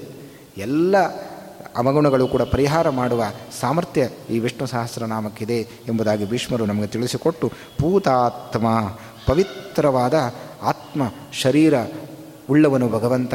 ಅವನಿಗೆ ಅಪವಿತ್ರತೆ ಅನ್ನುವುದಿಲ್ಲ. ಅಂತಹ ಸಾಮರ್ಥ್ಯ ಭಗವಂತನಿಗಿದೆ ಅಂತ. ಇವತ್ತು ನಾಸ್ತಿಕರ ಒಂದು ಪ್ರಶ್ನೆ ಇದೆ. ಏನದು ಅಂದರೆ ದೇವರನ್ನು ಪವಿತ್ರ ಪವಿತ್ರ ಅಂತ ನೀವು ಹೇಳ್ತೀರಿ. ನಿಮ್ಮ ದೇವರು ಎಲ್ಲ ಕಡೆ ವ್ಯಾಪ್ತನಾಗಿದ್ದಾನ ಅಂತ ಪ್ರಶ್ನೆ ಬರುತ್ತೆ. ಅದಕ್ಕೆ ಭೀಷ್ಮರು ಹೇಳ್ತಾರೆ, ಸರ್ವತ್ರ ವ್ಯಾಪ್ತನಾದವನು ಭಗವಂತ, ಎಲ್ಲ ಕಡೆ ದೇವರಿದ್ದಾನೆ. ಎಲ್ಲಿ ದೇವರಿಲ್ಲ ಹೇಳಿ. ಎಲ್ಲ ಕಡೆ ದೇವರು ತುಂಬಿದ್ದಾನೆ, ಎಲ್ಲ ಕಡೆ ವ್ಯಾಪ್ತನಾಗಿದ್ದಾನೆ ಪರಮಾತ್ಮ. ಹಾಗಾದರೆ ಅಪವಿತ್ರವಾದ ಸ್ಥಳದಲ್ಲಿ ಭಗವಂತ ಇದ್ದಾನೋ ಇಲ್ಲವೋ ಅಂತ ಪ್ರಶ್ನೆ ಬರುತ್ತೆ. ಇಲ್ಲ, ಅಪವಿತ್ರವಾದ ಸ್ಥಳದಲ್ಲಿ ದೇವರಿರೋದಿಲ್ಲ ಪವಿತ್ರವಾದ ಸ್ಥಳದಲ್ಲೇ ದೇವರಿರ್ತಾನೆ ಅಂತ ಹೇಳೋದಾದರೆ, ದೇವರು ಸರ್ವತ್ರ ವ್ಯಾಪ್ತ ಅನ್ನೋದು ಕೊಡೋದಿಲ್ಲ ಆಗ. ಸರ್ವ, ಸರ್ವತ್ರ ವ್ಯಾಪ್ತತ್ವ ಅನ್ನುವ ಧರ್ಮ ಅವನಲ್ಲಿ ಕೊಡೋದಿಲ್ಲ. ಅದರಿಂದ ದೇವರು ವ್ಯಾಪ್ತ ವ್ಯಾಪ್ತ ಅಂತ ಹೇಳೋದು ಹೇಳಲಿಕ್ಕೆ ಬರೋದಿಲ್ಲ. ಆದ್ದರಿಂದ ನಿಮ್ಮ ದೇವರು ಕೆಲವು ಕಡೆ ಮಾತ್ರ ಇರ್ತಾನೆ ಎಲ್ಲ ಕಡೆ ಇರೋದಿಲ್ಲ, ಎಲ್ಲ ಕಡೆ ತುಂಬಿದ್ದಾನೆ ಅನ್ನೋ ಮಾತು ಸುಳ್ಳು. ವ್ಯಾಪ್ತಿಂಚ ಭೂತೇಶು ಅಖಿಲೇಶು ಚಾತ್ಮನಃ ಅಂತ ಭಾಗವತ ಹೇಳುತ್ತೆ. ಎಲ್ಲಿಲ್ಲ ದೇವರು? ಎಲ್ಲ ಕಡೆ ಇದ್ದಾನೆ. ಅಪವಿತ್ರವಾದ ಸ್ಥಳದಲ್ಲೂ ಇದ್ದಾನೆ, ಪವಿತ್ರವಾದ ಸ್ಥಳದಲ್ಲೂ ಇದ್ದಾನೆ, ಎಲ್ಲ ಕಡೆ ತುಂಬಿದ್ದಾನೆ ಪರಮಾತ್ಮ. ಎಲ್ಲ ಪವಿತ್ರವಾದ ವಸ್ತುಗಳಲ್ಲೂ ಇದ್ದಾನೆ, ಅಪವಿತ್ರವಾದ ವಸ್ತುಗಳಲ್ಲೂ ದೇವರಿದ್ದಾನೆ. ಹಾಗಾಗಿ ಅವನೇ ಅವನನ್ನೇ ಅಪವಿತ್ರವಾದ ಸ್ಥಳದಲ್ಲಿ ಪವಿ, ಆ ವಸ್ತುಗಳಲ್ಲಿ ಅವನು ತುಂಬಿರೋದಾದರೆ ಅವನೇ ಹಾಗೆ ಪವಿತ್ರ ಆಗ್ತಾನೆ ಅಂತ ಪ್ರಶ್ನೆ ಬರುತ್ತೆ. ಅದಕ್ಕೆ ಭೀಷ್ಮರು ಹೇಳ್ತಾರೆ, ಹಾಗೆ ತಿಳಿಬೇಡ. ಪೂತಾತ್ಮ ಅಪವಿತ್ರವಾದ ಸ್ಥಳದಲ್ಲಿದ್ದರೂ ಅಪವಿತ್ರವಾದ ವಸ್ತುವಿನಲ್ಲಿ ಅವನು ತುಂಬಿದ್ದರೂ ತನ್ನ ಹತ್ತಿರ ಅಪವಿತ್ರತೆ ಬಾ, ಬಾರದಂತೆ, ತನಗೆ ಅಂಟಿಕೊಳ್ಳದಂತೆ, ತನ್ನ ಹತ್ತಿರ ಬಾರದಂತೆ ಮಾಡಿಕೊಳ್ಳುವ ಸಾಮರ್ಥ್ಯ ಅದು ಭಗವಂತನಿಗಿದೆ. ಆದ್ದರಿಂದಲೇ ಅವನನ್ನು ದೇವರು ಅಂತ ಕರೆಯೋದು. ಯಾಕೆ ಅವನ ದೇವರು? ಅಂತಂದರೆ ಅಪವಿತ್ರವಾದ ಸ್ಥಳದಲ್ಲಿದ್ದರೂ ಅಪವಿತ್ರತೆ ತನಗೆ ಅಂಟಿಕೊಳ್ಳದೇ ಇರುವ ವಿದ್ಯೆ ದೇವರಲ್ಲಿದೆ. ಇದು ಸಾಮರ್ಥ್ಯ. ಅವನಿಗೆ ಯಾವ ವಿಕಾರಗಳು ಪರಮಾತ್ಮನಿಗಿಲ್ಲ. ಎಲ್ಲ ಕಡೆ ವ್ಯಾಪ್ತನಾಗಿದ್ದರೂ ಕೂಡ ಆ ದೋಷಗಳ ಅಂಟುವಿಕೆ ಅವನಿಗಿಲ್ಲ. ಉದಾಹರಣೆ, ನಮ್ಮಲ್ಲೇ ದೇವರಿದ್ದಾನೆ. ನಮ್ಮ ಹೃದಯದಲ್ಲಿ ಭಗವಂತ ಇದ್ದಾನೆ. ಅದರಲ್ಲಿ ನಾವು ಬದುಕಿದ್ದೇವೆ. ದೇವರು ನಮ್ಮ ಶರೀರ ಬಿಟ್ಟು ಹೋದರೆ ನಾವು ಈ ಜೀವನು ಶರೀರವನ್ನು ಬಿಟ್ಟು ಹೊರಟೋಗ್ತಾನೆ. ಹಾಗಾದರೆ ದೇವರು ನಮ್ಮ ಶರೀರದಲ್ಲಿ ಇದ್ದರೂ ಕೂಡ ನಮ್ಮ ದೇಹ ಅಪವಿತ್ರವಾದರೂ ಭಗವಂತನ ದೇಹ ಮಾತ್ರ ಅಪವಿತ್ರವಾಗೋದಿಲ್ಲ. ಅವನು ಜ್ಞಾನಾನಂದಮಯನಾಗಿ, ಪವಿತ್ರನಾಗಿ, ಅಪವಿತ್ರವಾದ ಈ ದೇಹದಲ್ಲಿ ಭಗವಂತ ಇದ್ದಾನೆ. ಇದು ಆಶ್ಚರ್ಯ. ಅಂದರೆ ಜೀವನಿಗೆ ಮಾತ್ರ ಆ ಅಪವಿತ್ರತೆಯ ವಿಕಾರಗಳು ಜೀವನಿಗೆ, ಆದರೆ ಅಲ್ಲಿದ್ದ ಭಗವಂತನಿಗೆ ಮಾತ್ರ ಅಪವಿತ್ರತೆ ಇಲ್ಲವೇ ಇಲ್ಲ. ಆದ್ದರಿಂದ ಅವನು ಸದಾ ಕಾಲ ಎಲ್ಲ ಕಡೆ ಪವಿತ್ರನಾಗಿದ್ದಾನೆ. ದೋಷಗಳ ಅಂಟುವಿಕೆ ಇಲ್ಲದಂತೆ ಆದ್ದರಿಂದಲೇ ಅವನನ್ನು ಪುಂಡರೀಕಾಕ್ಷ ಅಂತ ಹೇಳಿದ್ದು, ಯಾವುದರ ಅಪವಿತ್ರತೆಯ ಲೇಪ ಇಲ್ಲದಂತೆ ಇರುವ ಸಾಮರ್ಥ್ಯ ಅದು ಭಗವಂತನಿಗಿದೆ. ಆದ್ದರಿಂದ ಸರ್ವತ್ರ ವ್ಯಾಪ್ತನಾಗಿದ್ದಾನೆ. ಯಾವ ದೋಷಗಳ ಅಂಟುವಿಕೆ ಮಾತ್ರ ಪರಮಾತ್ಮನಿಗಿಲ್ಲ. ಮೈಲಿಗೆ ಅಂಟುವಿಕೆ ಪರಮಾತ್ಮನಿಗಿಲ್ಲ. ಕಮಲಕ್ಕೆ ಆ ಸಾಮರ್ಥ್ಯ ಇದೆ. ನೀರಲ್ಲೇ ಹುಟ್ಟಿ ನೀರಲ್ಲೇ ಇದ್ದು ನೀರನ್ನು ಅಂಟಿಸಿಕೊಳ್ಳದೇ ಇರುವ ಸಾಮರ್ಥ್ಯ ಕಮಲಕ್ಕೆ ಇದೆ ಅಂದ ಮೇಲೆ ಆ ಕಮಲಕ್ಕೆ ಆ ಸಾಮರ್ಥ್ಯವನ್ನು ಕೊಟ್ಟವನು ಭಗವಂತ ಅಂದ ಮೇಲೆ ಅವನಿಗೆ ಅಪವಿತ್ರವಾದ ಸ್ಥಳದಲ್ಲಿ ಇದ್ದರೂ ಅದರ ಅಂಟುವಿಕೆ ಇಲ್ಲದಂತೆ ಬದುಕುವ ಸಾಮರ್ಥ್ಯ ಅದು ಭಗವಂತನಿಗಿದ್ದೇ ಇದೆ. ಅದರಿಂದಾಗಿ ದೇವರು ಎಲ್ಲ ಕಡೆ ವ್ಯಾಪ್ತನಾದರೂ ಕೂಡ ಯಾವ ದೋಷಗಳ ಅಂಟುವಿಕೆ ಭಗವಂತನಿಗಿಲ್ಲ. ಅವನು ಶುದ್ಧನಾಗಿದ್ದಾನೆ, ಪವಿತ್ರನಾಗಿ ಪರಮಾತ್ಮ ಇದ್ದಾನೆ ಎಂಬುದಾಗಿ ವಿಷ್ಣು ಸಹಸ್ರನಾಮ ಪೂತಾತ್ಮ. ಅತ್ಯಂತ ಪವಿತ್ರವಾದ ಸ್ವರೂಪವುಳ್ಳವನು ಭಗವಂತ, ಸ್ವ, ಪವಿತ್ರವಾದ ಶರೀರವುಳ್ಳವನು. ಮನುಷ್ಯನ ಶರೀರ ಅತ್ಯಂತ ಅಪವಿತ್ರವಾದದ್ದು ಯಾಕೆ ಅಂತಂದರೆ ಈ ಶರೀರ ಯಾವುದರಿಂದ ನಿರ್ಮಾಣ ಆಗಿದೆ ಅಂದರೆ ಕೀವು, ರಕ್ತ, ಮಲಮೂತ್ರ, ಮಾಂಸಗಳಿಂದ ಈ ಶರೀರ ನಿರ್ಮಾಣ ಆಗಿದೆ. ಆದರೆ ಭಗವಂತನ ಶರೀರ ಹಾಗಲ್ಲ. ಅದು ಅಪ್ರಾಗ, ಇದು ಪ್ರಕೃತಿಯ ಸಂಬಂಧ ಉಳ್ಳದ್ದಿದು. ಭಗವಂತನ ಶರೀರ ಹಾಗಲ್ಲ. ಅತ್ಯಂತ ಪವಿತ್ರವಾದದ್ದು ಭಗವಂತನ ಶರೀರ. ಯಾಕೆ ಅಂದರೆ ಅವನ ದೇಹದಲ್ಲಿ ಕೀವು, ರಕ್ತ, ಮಲಮೂತ್ರಗಳೇ ಇಲ್ಲ. ಪವಿತ್ರವಾಗಿದೆ ಭಗವಂತನ ದೇಹ. ಯಾಕೆಂದರೆ ಜ್ಞಾನ ಆನಂದಮಯಂ ದೇಹಂ ಅಂತ ಹೇಳುತ್ತೆ ಅವನ ದೇಹ ಜ್ಞಾನ ಆನಂದಗಳೇ ಶರೀರವಾಗಿ ಉಳ್ಳವನು. ಅದರಿಂದ ಎಲ್ಲಿ ನೋಡಿದ್ರೂ ಆನಂದವೇ ತುಂಬಿ ಹೋಗಿದೆ, ಎಲ್ಲಿ ನೋಡಿದ್ರೂ ಜ್ಞಾನವೇ ತುಂಬಿದೆ. ಜ್ಞಾನಾನಂದ ಸ್ವರೂಪವುಳ್ಳವನು ಆತ್ಮ, ಶರೀರ, ಅಂದರೆ ಸ್ವರೂಪವುಳ್ಳವನು ಪರಮಾತ್ಮ. ಆದ್ದರಿಂದ ಅವನಿಗೆ ಈ ದುಃಖದಿಂದ ಕೂಡಿದ, ಕೀವು ರಕ್ತ ಮಲಮೂತ್ರಗಳಿಂದ ಕೂಡಿದ ಶರೀರ, ಅದು ಭಗವಂತನದ್ದಲ್ಲ, ಅಪ್ರಾಕೃತವಾದ ಶರೀರ, ಅದ್ಭುತವಾದ ಶರೀರ. ಈ ಪ್ರಕೃತಿಯ ಸಂಬಂಧವೇ, ಪಂಚಭೂತಗಳ ಸಂಬಂಧವೇ ಇಲ್ಲದೇ ಇದ್ದ ಶರೀರ ನಮ್ಮ ಶರೀರ ಹಾಗಲ್ಲ, ಈ ಪಂಚಭೂತಗಳಿಂದ ನಿರ್ಮಾಣವಾದ ಶರೀರ ಇದು. ಪೃಥ್ವಿ, ಅಪು, ತೇಜಸ್ಸು, ವಾಯು, ಆಕಾಶ, ಈ ಐದು ಸೇರಿ ನಮ್ಮ ದೇಹ ಆಗಿದೆ. ಐದರಲ್ಲಿ, ಈ ಐದೂ ನಮ್ಮ ದೇಹದಲ್ಲಿದೆ. ಐದರಿಂದ ನಮ್ಮ ದೇಹ ಉಂಟಾಗಿದೆ. ಈ ಐದರ ಸಂಬಂಧ ಭಗವಂತನಿಗಿಲ್ವೇ ಇಲ್ಲ. ಈ ಪ್ರಕೃತಿ, ಪ್ರಕೃತಿಯನ್ನು ಮೀರಿ ನಿಂತಿದ್ದಾನೆ ಭಗವಂತ. ಆದ್ದರಿಂದಲೇ ಅವನ ದೇಹ ಅಪ್ರಾಕೃತ ಅಂತ ಕರೆಯೋದು. ಪ್ರಾಕೃತ ಅಲ್ಲ ಪ್ರಾಕೃತ ಆದರೆ ಅಲ್ಲಿ ಹುಟ್ಟು ಸಾವು ನೋವುಗಳು ಬರ್ತದೆ. ಆದರೆ ಭಗವಂತನಿಗೆ ಹುಟ್ಟು ಸಾವುಗಳೇ ಇಲ್ಲ. ನೋವು ಕಷ್ಟಗಳೇ ಇಲ್ಲ. ಅದರಿಂದಾಗಿ ಭಗವಂತನಿಗೆ ಹುಟ್ಟಿಲ್ಲ, ಸಾವಿಲ್ಲ, ನೋವಿಲ್ಲ. ಅದರಿಂದಾಗಿ ಅವನು ಅಪ್ರಾಕೃತನಾದವನು, ಜ್ಞಾನಾನಂದಮಯವಾದ ಶರೀರವುಳ್ಳವನು. ಅದು ಸುಮ್ಮನೆ ಏನು ಜ್ಞಾನಾನಂದಮಯ ಅಂತ ಹೇಳಿದ್ರೆ ಆಯಿತಾ? ನಮಗೆ ಅನುಭವಕ್ಕೆ ಬರಬೇಕಲ್ಲ. ಅದೇನು ಜ್ಞಾನಾನಂದಮಯವಾದ ಶರೀರ ಅಂದರೆ ಹೇಗದು ಅಂತ ಕೇಳಿದ್ರೆ ಅದಕ್ಕೆ ಶಾಸ್ತ್ರದಲ್ಲಿ ಒಂದು ದೃಷ್ಟಾಂತ ಕೊಟ್ಟಿದ್ದ ಒಂದು ಸಕ್ಕರೆಯಿಂದ ನಿರ್ಮಾಣ ಮಾಡಿದ ಒಂದು ಬೊಂಬೆ, ಗೊಂಬೆ ಇದೆ. ಅದು ಸಕ್ಕರೆಯಿಂದಲೇ ನಿರ್ಮಾಣ ಮಾಡಿದ್ದು. ನಾಡಿದ್ದು ಬರುತ್ತಲ್ಲ, ಇನ್ನೇನು ಸಂಕ್ರಮಣ ಬರುತ್ತೆ. ಎಲ್ಲ ಸಕ್ಕರೆಯ ಅಚ್ಚಿನ ಬೊಂಬೆಗಳನ್ನು ನೀವು ಕಾಣ್ತೀರಿ. ಆ ಸಕ್ಕರೆಯಿಂದಲೇ ನಿರ್ಮಾಣ ಮಾಡಿದ ಗೊಂಬೆ ಇದೆ ನೋಡ್ರಿ. ಅದರಲ್ಲಿ ಸುಂದರವಾದ ಕಣ್ಣಿದೆ, ಕಿವಿ ಇದೆ, ಕೈ ಕಾಲುಗಳಿದೆ, ತಲೆ ಇದೆ, ಎಲ್ಲ ಸಕ್ಕರೆಯಿಂದಲೇ ನಿರ್ಮಾಣ ಮಾಡಲ್ಪಟ್ಟ ಒಂದು ಗೊಂಬೆ. ಆದರೆ ಆ ಸಕ್ಕರೆಯ ಗೊಂಬೆಯ ತಲೆಯನ್ನು ಮುರಿದು ತಿಂದು ನೋಡ್ರಿ, ಅದು ಸಿಹಿ ಇರುತ್ತೆ. ಅದರ ಕಾಲು ಮುರಿದು ತಿಂದು ನೋಡ್ರಿ, ಅದು ಸಿಹಿ ಇರುತ್ತೆ. ಅದರ ಕೈ ಮುರಿದು ತಿಂದು ನೋಡ್ರಿ, ಅದು ಸಿಹಿ ಇರುತ್ತೆ. ಅಂದರೆ ಎಲ್ಲ ಕಡೆ ಇದ್ದದ್ದು ಅಂದರೆ ಅದು ಸಕ್ಕರೆಯೇ ತುಂಬಿದೆ. ಒಂದು ಕಡೆ ಸಿಹಿ ಇದೆ, ಇನ್ನೊಂದು ಕಡೆ ಸಿಹಿ ಇಲ್ಲ ಅಂತ ಹೇಳಲಿಕ್ಕೆ ಬರೋದಿಲ್ಲ. ಅಥವಾ ಸಿಹಿ ಅಂದರೆ ಏನು ಅಂತ ವಿವರಣೆ ಕೊಟ್ಟು ಬೋರ್ಡಲ್ಲಿ ಬರೆದು ತೋರಿಸಿ ಅಂದರೆ ಗೊತ್ತಾಗೋದಿಲ್ಲ. ಸಿಹಿ ತಿಂದು ನೋಡಿದರೆ ಮಾತ್ರ ಗೊತ್ತಾಗುತ್ತೆ. ಅದರ ಅನುಭವ ಆಗೋದು, ಅದರ ಅದನ್ನು ಸವಿ ಸವಿದಾಗ ಮಾತ್ರ ಆ ಸಿಹಿಯ ರುಚಿ ಏನು ಅಂತ ಗೊತ್ತಾಗತ್ತೆ. ಇಲ್ಲ ಪ್ರಾಕ್ಟಿಕಲ್ಲಾಗಿ ಸಿಹಿ ಅಂದರೆ ಏನು ಅಂತ ತೋರಿಸಬೇಕು ಅಂದರೆ ಅದು ಹೇಳಲಿಕ್ಕೆ ಆಗೋದಿಲ್ಲ ಹೇಳಲಿಕ್ಕೆ ಬರೋದಿಲ್ಲ. ಹಾಗೆ ಭಗವಂತನ ಶರೀರ ಹೇಗೆ ಅಂತ ಹೇಳಿದ್ರೆ ಅದು ಹೇಳಲಿಕ್ಕೆ ಬರೋದಿಲ್ಲ. ಅದು ಅಪರೋಕ್ಷ ಜ್ಞಾನಿಗಳೇ ನೋಡಿ ಆ ಭಗವಂತನ ಜ್ಞಾನಾನಂದಮಯವಾದ ಶರೀರ ಏನು ಅಂತ ತಿಳ್ಕೊಂಡು ಆ ಭಗವಂತನನ್ನು ಸದಾ ನೋಡ್ತಾ ನಿಂತು ಬಿಡ್ತಾರಂತೆ ಜ್ಞಾನಿಗಳೆಲ್ಲ, ದೇವತೆಗಳೆಲ್ಲ. ಬಿಡೋದೇ ಇಲ್ಲವಂತೆ. ಅಂತಹ ಶರೀರ, ಅಪ್ರಾಕೃತವಾದ, ಅದ್ಭುತವಾದ, ಚಿತ್ರ ವಿಚಿತ್ರವಾದ ಶರೀರ ಭಗವಂತನದು.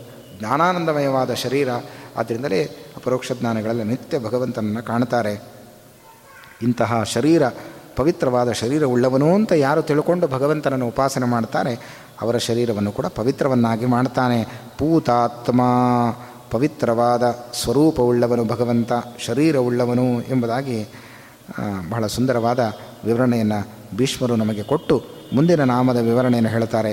ಪರಮಾತ್ಮ ಪೂತಾತ್ಮ ಪರಮಾತ್ಮ ಚ ಮುಕ್ತಾನಾಂ ಪರಮಾಗತಿ. ಪರಮಾತ್ಮ ಎಂಬುದಾಗಿ ಭಗವಂತನಿಗೆ ಇನ್ನೊಂದು ಹೆಸರಿದೆ. ಪೂತ ಆತ್ಮ, ಪರಮ ಆತ್ಮ. ಏನು ಪರಮಾತ್ಮ ಅಂದರೆ ಅರ್ಥ ಏನು? ಅಂತಂದರೆ ಪರಮಾತ್ಮ ಅನ್ನುವ ಶಬ್ದಕ್ಕೆ ಪರಮಃ, ಉತ್ತಮ, ಆತ್ಮ, ಪರಮಾತ್ಮ ಅಂತ ಅರ್ಥ ಮಾಡಿದ್ದ. ಪರಮ ಅನ್ನುವ ಶಬ್ದಕ್ಕೆ ಅರ್ಥ ಏನು ಅಂದರೆ ಉತ್ತಮ ಅಂತ, ಪರಮ ಅಂದರೆ ಶ್ರೇಷ್ಠ ಅಂತ ಅರ್ಥ. ಉತ್ತಮವಾದ ಆತ್ಮ ಶರೀರವುಳ್ಳವನು. ಪವಿತ್ರವಾದ ಶರೀರವುಳ್ಳವನು ಅಂತ ಹಿಂದೆ ಹೇಳಿದ್ರು. ಆ ಪವಿತ್ರವಾದ ಶರೀರ ಉಳ್ಳವನ. ಆದ್ದರಿಂದಲೇ ಅವನು ಪರಮ ಆತ್ಮ. ಆದ್ದರಿಂದಲೇ ಅವನು ಉತ್ತಮನಾದ ಆತ್ಮನಾಗಿದ್ದಾನೆ. ಭಗವಂತ ಯಾಕೆ ಸರ್ವೋತ್ತಮ ಅಂತ ಕೇಳಿದರೆ, ಅವನು ಪವಿತ್ರನ, ಅತ್ಯಂತ ಪವಿತ್ರವಾದ ಶರೀರ ಶರೀರವುಳ್ಳವನ ಜ್ಞಾನಾನಂದಮಯವಾದ ಶರೀರವುಳ್ಳವನ ಆದ್ದರಿಂದಲೇ ಅವನು ಸರ್ವೋತ್ತಮ. ಅವನಷ್ಟು ಉತ್ತಮರು ಜಗತ್ತಲ್ಲಿ ಯಾರೂ ಇಲ್ಲ. ಅಂತ ಸರ್ವೋತ್ತಮನಾದ ಆತ್ಮವುಳ್ಳವನು ಪರಮಾತ್ಮ ಅಂತ ಒಂದರ್ಥ. ಇನ್ನೊಂದರ್ಥ ಏನು? ಪರಮ ಆತ್ಮ. ಪರಮ ಆತ್ಮ ಅಂತಿದೆ. ಪರಮ ಅಂದರೆ ಅಲ್ಲಿ ಬಿಡಿಸ್ತಾರೆ ಮತ್ತೆ. ಪರ ಮಾ. ಪರ ಅಂದರೆ ಉತ್ತಮ ಅಂತಲೇ ಅರ್ಥ. ಪರಮ ಅಂದರೂ ಉತ್ತಮ, ಪರ ಅಂದರೂ ಉತ್ತಮ. ಪರ ಅಂದರೆ ಶ್ರೇಷ್ಠ, ಉತ್ತಮ ಅಂತ ಅರ್ಥ. ಪರ ಮಾ ಅನ್ನುವ ಶಬ್ದಕ್ಕೆ ಅರ್ಥ ಏನು ಅಂದರೆ ಜ್ಞಾನ ಅಂತ ಅರ್ಥ. ಮಾ ಜ್ಞಾನೇ ಅಂತ ಅರ್ಥ ಇದೆ. ಪರಮ ಅಂದರೆ ಉತ್ತಮವಾದ ಜ್ಞಾನ ಏನಿದೆ, ಅದೇ ಆತ್ಮ ಶರೀರವಾಗಿ ಉಳ್ಳವನು ಪರಮಾತ್ಮ. ಅವನ ಶರೀರ ಜ್ಞಾನಾನ ಜ್ಞಾನಮಯವಾದ ಶರೀರ ಪರಮಾತ್ಮನದ್ದು. ನಮ್ಮ ಶರೀರ ಜ್ಞಾನಮಯವಾದ ಶರೀರ ನಮ್ಮದಲ್ಲ, ಅಜ್ಞಾನಮಯವಾದ ಶರೀರ ನಮ್ಮದು. ಎಲ್ಲಿ ನೋಡಿದ್ರೂ ಅಜ್ಞಾನವೇ ತುಂಬಿದೆ, ಆದರೆ ಪರಮಾತ್ಮನ ಶರೀರದಲ್ಲಿ ಅಜ್ಞಾನವೇ ಇಲ್ಲ, ಜ್ಞಾನವೇ ತುಂಬಿ ಹೋಗಿದೆ. ಪರಮಘನ, ಜ್ಞಾನಘನ ಅಂತ ಅವನನ್ನು ಕರೆದಿದ್ದಾರೆ. ಎಲ್ಲಿ ನೋಡಿದರೂ ಹೇಗೆ ಸಿಹಿ ಆ ಗೊಂಬೆಯಲ್ಲಿದೆಯೋ, ಎಲ್ಲಿ ನೋಡಿದರೂ ಜ್ಞಾನ ಜ್ಞಾನ ಜ್ಞಾನ ತುಂಬಿದೆ. ಇಡೀ ಪ್ರಪಂಚಕ್ಕೆ ಜ್ಞಾನ ಕೊಡ್ತಾನೆ ಅಂದರೆ ಅವನ ದೇಹದಲ್ಲಿ ಎಷ್ಟು ಜ್ಞಾನ ತುಂಬಿರಬೇಕು ಹೇಳಿ. ಇದ್ದರೆ ಮಾತ್ರ ಕೋಟಿ ಕೋಟಿ ಜೀವರಾಶಿಗಳಿಗೆ ಅವನು ಜ್ಞಾನ ಕೊಡಲಿಕ್ಕೆ ಸಾಧ್ಯ. ಆದ್ದರಿಂದಲೇ ಅವನು ಪರಮ ಆತ್ಮ. ಪರಮ ಅನ್ನುವ ಶಬ್ದಕ್ಕೆ ಪರ ಅಂದರೆ ಉತ್ತಮವಾದ ಮಾ ಅಂದರೆ ಜ್ಞಾನವೇ ಶರೀರವಾಗಿ ಉಳ್ಳವನಾದ್ದರಿಂದಾಗಿ ಪರಮಾತ್ಮನಿಗೆ ಪರಮ ಆತ್ಮ. ಸುಮ್ಮನೆ ಹೇಳ್ತಾ ಇರ್ತೀವಿ ಪರಮಾತ್ಮ ಪರಮಾತ್ಮ ಅಂತ ಏನು ಪರಮಾತ್ಮ?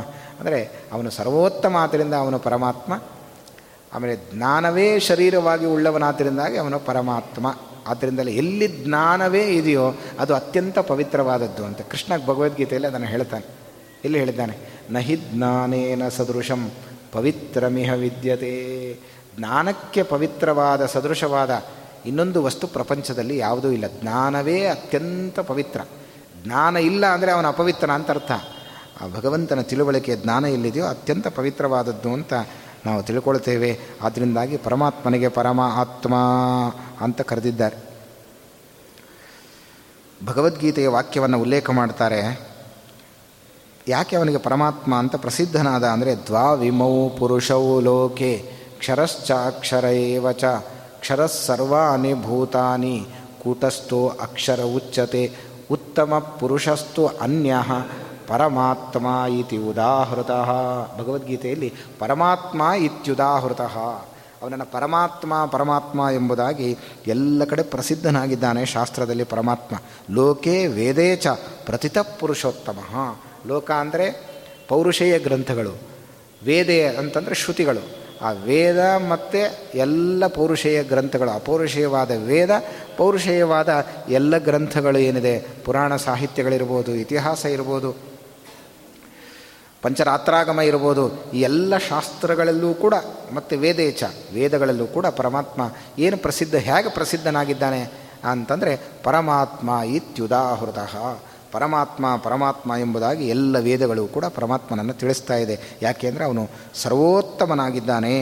ಯಾಕೆ ಸರ್ವೋತ್ತಮ? ದ್ವಾವಿಮೌ ಪುರುಷೌ ಲೋಕೆ, ಕ್ಷರಶ್ಚ ಅಕ್ಷರ ಏವಚ ಕ್ಷರ ಸರ್ವಾನಿ ಭೂತಾನಿ, ಕೂಟಸ್ಥೋ ಅಕ್ಷರ ಉಚ್ಯತೆ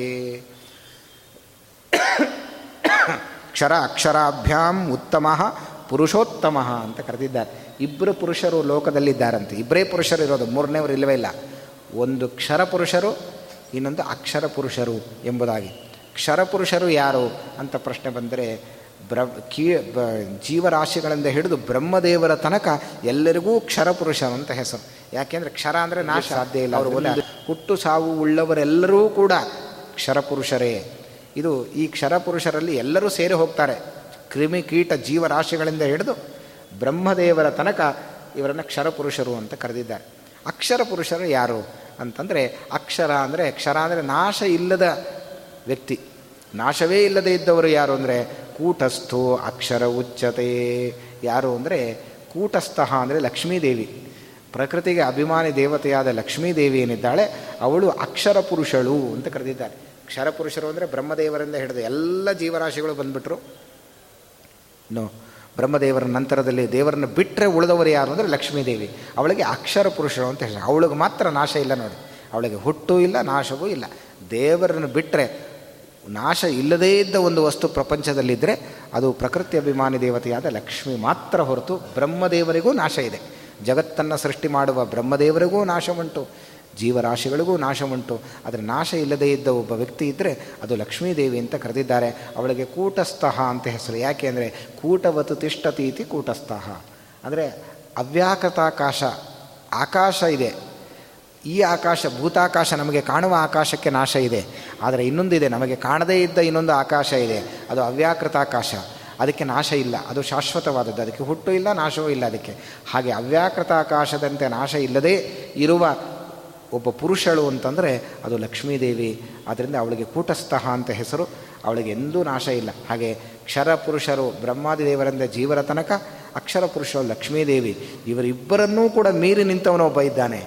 ಅವನು ಯಾರು ಅಂತಂದರೆ ಕ್ಷರ ಅಕ್ಷರಾಭ್ಯಾಂ ಉತ್ತಮ ಪುರುಷೋತ್ತಮ ಪುರುಷಾಭ್ಯಾಂ ಉತ್ತಮ ಪುರುಷೋತ್ತಮ ಪರಮಾತ್ಮ ಇತಿ ಉದಾಹೃತಃ.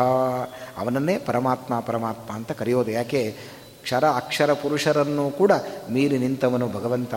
ಅದರಿಂದಾಗಿ ಇಬ್ಬರನ್ನು ಕೂಡ ಸೃಷ್ಟಿ ಮಾಡಿದವನು ಪರಮಾತ್ಮನೇ ಇದ್ದಾನೆ. ಅದರಿಂದಾಗಿ ಅವನಿಗೆ ಎಂದೂ ಕೂಡ ನಾಶ ಇಲ್ಲದವನು. ಆದ್ದರಿಂದ ಅವನನ್ನು ಸರ್ವೋತ್ತಮ ಅಂತ ಶಾಸ್ತ್ರಗಳು ಈ ದೃಷ್ಟಿಯಲ್ಲಿ ಅವನನ್ನು ಕರೆದು ಅವನನ್ನು ಪರಮಾತ್ಮ ಪರಮಾತ್ಮ ಎಂಬುದಾಗಿ ಕರೀತಾ ಇದ್ದಾರೆ. ಆತ್ಮ ಅಂದರೆ ಶರೀರ. ಅವನ ಶರೀರ ಉತ್ತಮವಾದದ್ದು. ಯಾಕೆಂದರೆ ಜ್ಞಾನ ಇದೆ. ಜ್ಞಾನವೇ ತುಂಬಿದೆ, ಜ್ಞಾನವೇ ಶರೀರವಾಗಿ ಉಳ್ಳವನಾಗಿದ್ದಾನೆ. ಆದ್ದರಿಂದ ಅವನನ್ನು ಉತ್ತಮ ಅಂತ ಕರೆದರು. ನಾವು ಕೂಡ ಈ ಶರೀರ ಇರುವಾಗ ದೇವರ ಜ್ಞಾನವನ್ನು ಸಂಪಾದನೆ ಮಾಡದೇ ಹೋದರೆ, ದೇವರ ಬಗ್ಗೆ ತಿಳುವಳಿಕೆಯನ್ನು ತಂದುಕೊಳ್ಳದೆ ಹೋದರೆ, ಇನ್ನು ಉಳಿದದ್ದು ಎಲ್ಲ ಮಾಡಿದ್ದಾನೆ ಅಂದರೂ ಕೂಡ ಆ ಮಾನವ ಜನ್ಮ ಸಾರ್ಥಕ ಆಗೋದಿಲ್ಲ. ಯಾಕೆಂದರೆ ಅವನಿಗೆ ಹೆಸರೇ ಮಾನವ ಅಂತ. ಏನು ಮಾನವ ಅಂದರೆ ಅರ್ಥ ಏನು? ಮನು ಅವಬೋಧನೆ. ಈ ಮಾನವ ಅನ್ನುವ ಶಬ್ದ ಬಂದದ್ದು ಮನು ಅನ್ನುವ ಧಾತುವಿನಿಂದ ನಿಷ್ಪನ್ನವಾದ ಶಬ್ದ ಅದು ಮಾನವ ಅನ್ನುವ ಶಬ್ದ. ಮನು ಅಂದರೆ ಅರ್ಥ ಏನು? ಮನ, ಮನಜ್ಞಾನೇ ಅಂತ ಅರ್ಥ. ಅಂದರೆ ಜ್ಞಾನವನ್ನು ಪಡ್ಕೊಂಡ್ರೆ ಮಾತ್ರ ಆ ಮಾನವ ಶರೀರದಲ್ಲಿ ಅದು ಸಾರ್ಥಕ ಆಗುತ್ತೆ. ಆ ಜ್ಞಾನವನ್ನೇ ಪಡ್ಕೊಂಡಿಲ್ಲ, ಎಲ್ಲ ಮಾಡಿದ್ದಾನೆ, ದುಡ್ಡು ಮಾಡ್ದ, ಮನೆ ಮಾಡ್ದ, ಹೆಂಡತಿ ಮಕ್ಕಳು ಮಾಡ್ದ, ಎಲ್ಲ ಮಾಡಿದ್ದಾನೆ. ಆದರೆ ಜ್ಞಾನವೇ ಇಲ್ಲ, ದೇವ್ರ ಬಗ್ಗೆ ತಿಳುವಳಿಕೆ ಇಲ್ಲ ಅಂದರೆ ತೊಗೊಂಡೇನು ಮಾಡಲಿಕ್ಕೆ? ಆ ಜನ್ಮ ವ್ಯರ್ಥ. ಯಾಕೆಂದರೆ ಜ್ಞಾನವನ್ನು ಸಂಪಾದನೆ ಮಾಡುವ ಯೋಗ ಇರುವ ಜನ್ಮ ಅಂದರೆ ಈ ಮಾನವ ಜನ್ಮ ಮಾತ್ರ. ಇನ್ನು ಉಳಿದ ಪ್ರಾಣಿ ಜನ್ಮಗಳಿಗೆ ಆ ಯೋಗ ಇಲ್ಲ ಪಾಪ. ಜ್ಞಾನ ಸಂಪಾದನೆ. ಪ್ರವಚನ ಕೇಳಬೇಕು ಅಂತ ಯಾವ ಪಶುಗಳು ಬಂದು ಇಲ್ಲಿ ಕೊಡೋದಿಲ್ಲ. ಯಾಕಂದರೆ ಪಾಪ ಕೂತರು ಅದಕ್ಕೆ ಬುದ್ಧಿಶಕ್ತಿಯೂ ಇಲ್ಲ. ಕೇಳುವ ಸಾಮರ್ಥ್ಯವೂ ಇಲ್ಲ. ಅದನ್ನು ತಲೆಯಲ್ಲಿ ಇಟ್ಟುಕೊಳ್ಳೋ ಸಾಮರ್ಥ್ಯವೂ ಅದಕ್ಕಿಲ್ಲ. ಅದು ಮಾನವನಿಗೆ ಮಾತ್ರ ಆ ಬುದ್ಧಿಶಕ್ತಿಯನ್ನು ಪರಮಾತ್ಮ ಕೊಟ್ಟಿದ್ದಾನೆ. ಆದ್ದರಿಂದಲೇ ಮಾನವ ಜನ್ಮ ದೊಡ್ಡದು. ಇದರ ಹಾನಿ ಮಾಡಲು ಬೇಡಿ. ಹುಚ್ಚಪ್ಪಗಳಿರ ಅಂತ ಹೇಳಿದ್ರು. ಸರಿ, ಬರ್ತಾನೆ ಇರುತ್ತೆ ಮಾನವ ಜನ್ಮ. ಯಾವಾಗ ಬೇಕಾದರೂ ತಿಳ್ಕೊಳ್ಳೋಣ ಅಂತ ಹಾಗೆ ಹೇಳುವ ಹಾಗಿಲ್ಲ. ಯಾಕೆಂದರೆ ಮತ್ತೆ ಮತ್ತೆ ಬರುವ ಜನ್ಮ ಇದಲ್ಲ. ಅದೃಷ್ಟವಶಾತು ದೇವರು ಈ ಜನ್ಮವನ್ನು ನಮಗೆ ಮಾನವ ಜನ್ಮವನ್ನು ನೀಡಿದ್ದಾನೆ. ಮುಂದೆ ಅವನು ಕ್ರಿಮಿ ಆಗ್ತಾನೋ, ಕೀಟವಾಗ್ತಾನೋ, ಹುಳುವಾಗ್ತಾನೋ, ಪಶು ಆಗ್ತಾನೋ, ಪಕ್ಷಿ ಆಗ್ತಾನೋ, ಏನ ಕಲ್ಲು ಆಗ್ತಾನೋ ಮಣ್ಣಾಗ್ತಾನೋ, ಮರ ಆಗ್ತಾನೋ, ಏನಾಗ್ತಾನೋ ಗೊತ್ತಿಲ್ಲ. ಈ ಜನ್ಮ ಬಹಳ ದುರ್ಲಭವಾದದ್ದು. ಅದಕ್ಕೆ ಪ್ರಹ್ಲಾದರಾಜರು ಭಾಗವತದಲ್ಲಿ ಹೇಳ್ತಾರೆ ದುರ್ಲಭಂ ಮಾನುಷಂ ಜನ್ಮ, ತದಪಿ ಅಧ್ರುವಂ ಅರ್ಥದಂ ಈ ಮಾನವ ಜನ್ಮಕ್ಕೆ ಯಾಕೆ ಅಷ್ಟು ಮಹತ್ವ ಬಂತು ಅಂತಂದರೆ ಈ ಮಾನವ ಜನ್ಮ ನಾಶವಾಗಿ ಹೋಗುತ್ತೆ. ಇದು ಶಾಶ್ವತ ಅಲ್ಲ. ಆದರೆ ಶಾಶ್ವತವಾದ ಲೋಕವನ್ನು ಪಡೆಯುವ ಸಾಮರ್ಥ್ಯ ಈ ಮಾನವ ಶರೀರಕ್ಕಿದೆ. ಶಾಶ್ವತವಾದ ಸ್ಥಾನವನ್ನು ಪಡೆದುಕೊಳ್ಳುವ ಈ ಶರೀರಕ್ಕೆ ಆ ಸಾಮರ್ಥ್ಯವನ್ನು ಭಗವಂತ ಕೊಟ್ಟಿದ್ದಾನೆ. ಈ ಶರೀರ ಶಾಶ್ವತ ಅಲ್ಲ. ಆದರೆ ಶರೀರದಲ್ಲಿ ಇದ್ದು ಸಾಧನೆ ಮಾಡಿಕೊಂಡ್ರೆ ಶಾಶ್ವತವಾದ ಸ್ಥಾನ ಪಡಿಬೋದು. ಅಂತಹ ಅವಕಾಶ ಈ ಮಾನವ ಜನ್ಮದಲ್ಲಿ ಮಾತ್ರ ಇದೆ ಹೊರತು ಇನ್ನುಳಿದ ಯಾವ ಜನ್ಮಗಳಲ್ಲೂ ಕೂಡ ಎಂಬತ್ತು ನಾಲ್ಕು ಲಕ್ಷ ಜನ್ಮಗಳಲ್ಲೂ ಕೂಡ ಈ ಅವಕಾಶ ಇಲ್ಲವಂತೆ. ಅದು ಒಂದು ಜನ್ಮದಲ್ಲಿ ಮಾತ್ರ ಇದೆ. ಅದರಿಂದಲೇ ಕೃಷ್ಣ ಒಂದು ಮಾತು ಹೇಳ್ತಾನೆ, ತತ್ರಾಪಿ ಜನ್ಮ ಶತಕೋಟಿಷು ಮಾನವತ್ವಂ, ತತ್ರಾಪಿ ಜನ್ಮ ಶತಕೋಟಿಷು ಬ್ರಾಹ್ಮಣಸ್ತ್ವಂ, ತತ್ರಾಪಿ ಜನ್ಮ ಕಟ ತತ್ರಾಪಿ ಜನ್ಮ ಶತಕೋಟಿಷು ವೈಷ್ಣವತ್ವಂ ತತ್ರಾಪಿ ಜನ್ಮ ಶತಕೋಟಿಷು ಮತ್ಪರತ್ವಂ. ನನ್ನನ್ನು ತಿಳಿದುಕೊಳ್ಳುವ ಒಂದು ಜನ್ಮ ಇದ್ದರೆ ಅದು ಮಾನವ ಜನ್ಮ ಮಾತ್ರ. ಇನ್ಯಾವಳಿ, ಇನ್ನುಳಿದ ಯಾವ ಜನ್ಮದಲ್ಲೂ ಕೂಡ ನನ್ನನ್ನು ತಿಳ್ಕೊಳ್ಳಿಕ್ಕೆ ಸಾಧ್ಯ ಇಲ್ಲ. ಈ ಅವಕಾಶವನ್ನು ತಪ್ಪಿಸಿಕೊಳ್ಳಬೇಡ್ರಿ. ತತ್ರಾಪಿ ಜನ್ಮ ಶತಕೋಟಿಷು, ಕೋಟಿ ಕೋಟಿ ಜನ್ಮ ಬಂದರೂ ಕೂಡ ಮತ್ತೆ ಈ ಮಾನವ ಜನ್ಮವನ್ನು ಪಡೀಲಿಕ್ಕಾಗೋದಿಲ್ಲ. ಏನು ಏನನ್ನೋ ಮಾ ಯಾವುದಕ್ಕೆ ಬಂದೆ ಅನ್ನೋ ಗುರಿಯೇ ಗೊತ್ತಿಲ್ಲದೆ ಏನೇನೋ ಮಾಡಿ ತನ್ನ ಜೀವನವನ್ನು ಹಾಳು ಮಾಡಿಕೊಳ್ತಾನೆ. ಅದರಿಂದ ಹಾಗೆ ಮಾಡಬಾರದು ಅಂತ ಭೀಷ್ಮರು ವಿಷ್ಣು ಸಹಸ್ರನಾಮದ ಮೂಲಕ ಈ ಮಾನವ ಶರೀರ, ಪವಿತ್ರವಾದ ಶರೀರ, ಜ್ಞಾನಕ್ಕೋಸ್ಕರವೇ ಮುಡುಪಾಗಿಟ್ಟ ಶರೀರ ಇದು. ಅದರಿಂದ ಜ್ಞಾನವನ್ನು ಸಂಪಾದನೆ ಮಾಡಬೇಕು. ಆಗಲೇ ನಮ್ಮ ಶರೀರ ಪವಿತ್ರವಾಗತ್ತೆ.